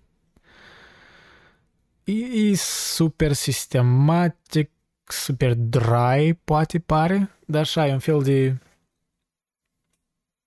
nu știu, Heidegger e un fel de parcă când îl citești, sunt niște semințe care le bagi în cap și nu le asimilezi, nu le înțelegi. Apoi după o perioadă, după și reflecți un pic, ori mai recitești, ori mai vezi videouri, lecții despre el, uh, it starts to click și parcă un pic înțelegi și atunci te fascinează cum, cum mulți vorbesc despre asta, cum nimeni nu a vorbit despre chestia despre care Heidegger a vorbit, adică deși o, o au fost necesar, nu știu, două milenii principiu ca cineva să apară că Heidegger să vorbească despre chestia asta despre care parcă e în fața noastră, dar nimeni nu a vorbit despre ea în modul în care el a vorbit. Și mult, adică, mult se miră cum, adică nimeni nu a vorbit despre asta, știi? Weird. Dar, da, nu știu, ăștia de pe YouTube care au rămas, I don't know, uh, are sens să fac stream-uri la însăși citirea? Eu personal cred că nu, ca a să fie accesibile citirile, cum și am spus, nu știu, pe al doilea canal sau pe Twitch, Twitch, I don't care, acolo. De fapt, îmi place mai tare live-urile de pe Twitch, to be honest. Înțeleg că e și gaming și chestii, dar e mai lejer și mai, mult, mai bună interacțiunea cu, cu privitorii, de fapt, e mai încurajată. Pe YouTube, așa, live stream-urile n-ar big fan. Dar uh, oricum să mai fac live stream pe YouTube, dar mă gândesc așa, știi, mai, structur, mai pe temă. Nu știu, pe, pe, pe Discord, pe Twitch putem să avem așa discuții mai legere, nu numai decât mereu să fie, mă rog, deși live-ul este așa un fel de prezentare mai preparată, deci am citit, am făcut conspecte, adică eram pregătit cumva, nu e așa pur și simplu din capul meu. Și cam asta văd live-urile pe YouTube. Tot vreau să fac live-ul ăla, cred că l-ați văzut, nu știu, anunțat de mult, cu Nice, uh, spre seul uh, lui uh, tare timpuriu înainte de niște cărți care le-au scris. Cumva să conectez cu cărțile care le-au scris, dar it's just spre perfecționist și am nevoie de o anumită preparare. Parcă vreau să scot citate în anumite cărți ori terminologii și să văd cum eseul timpuriu, în, în eseul timpuriu erau deja idei despre ideile mai, ori semințe ale ideilor din nici mai târziu, I don't know. Așa că totul la mân, că n-a reușit, dar pe cum ați văzut, m-am mutat în alt loc, așa că now dar am setup și parcă live stream-ul merge bine cât de cât, chiar și multi-stream, că apropo fac stream și pe Twitch la moment, așa că if it works, it works. Dar o să vedem, nu știu, your feedback would be appreciated, nu știu dacă e nevoie să fac uh, cât prezentarea de azi așa e mai simplu de discutat, dar când, când începi să-l citești pe Heidegger direct, să comentăm, spunem așa, va înstrăina multă lume, va rămâne vreo trei oameni care vor fi interesați. That's the truth. Vă citesc că numai denumirile la capitole deja vă dați seama că, man, that's a lot of... Uh, o să aveți multe dureri de cap. Ok, de fapt, primul capitol se numește Necesitatea, structura și preeminența întrebării privitoare la ființă. Așa mai simplu. Da? Uh, Batman, mersi pentru follow, da, pe Twitch. Uh, capitolul 2. Cele două sarcini pe care le implică elaborarea întrebării privitoare la ființă, metoda cercetării și planul ei. Deci interesant că 50 de pagini din carte îi doar introducerea, adică primele două capitole din introducere sunt doar să înțelegi cât de sistematic e Heidegger, el spune că stai, înainte ca eu să vă spun despre ce eu vreau să vorbesc, de întâi să vă spun de ce e important să vorbesc despre ce, despre ce eu o să vorbesc. 50 de pagini. Nu că e 50 de pagini oricare, dar fiecare 5 pagini așa de densă, că după cum vă spun, eu nu știu cum poți să-l cești pe Heidegger, uh, nu știu, să cești 5 pagini ca, nu știu, o literatură sau ceva. N-ai cum, că 5 pagini asta e o zi întreagă, o jumătate de zi, nu știu. E... Și da, adică de, dar din denumire de capitole vă dați seama că it's, it's a struggle. Așa că nu știu. Cred că o să termin cu stream-ul de pe YouTube, că nu mai are sens să întindă râzâna, cum să spune. Dar o să rămân pe Discord și o să continu să fac stream pe Twitch, ori să termin stream-ul acum și o să reîncep altul nou pe Twitch. Așa că Așa că ăștia de pe YouTube, să vă spun, să vă pun stream-ul, să vă dau link la stream de pe Twitch. Da, în fine, mersi ăștia YouTube pentru participare, ascultare și atenție. Vă îndrept spre Twitch, așa că ne vedem acolo. Uh... Acuș să găsesc. Man, multitasking, chiar dacă ai două monitoare, e cam greu să faci multitasking. Um, cu diferite platforme. În fine, da. Apropo, să intrați pe Discord, că o să mai postez în, cred că în cărți digitale, am atâtea cărți despre Heidegger, în literatură secundară, ori este o carte glosar, care sunt cu terminologie lui Heidegger, sunt foarte multe secundare care ajută să înțelegi, poate să te pregătească înainte să citești. Adică eu aș recomanda să începeți să citiți Sfinț și timp, dar în același timp citind și alte surse secundare, concomitent. Că nu are sens atât să asculți Uh, știi, adică să citești surse secundare fără odată să te, să te apuci a citi cartea însuși despre care vorbesc sursele secundare. Așa că recomand să încercați, dar tare, tare lent, langsam, cum spunea Nietzsche, trebuie să citești langsam, lent ca un filolog.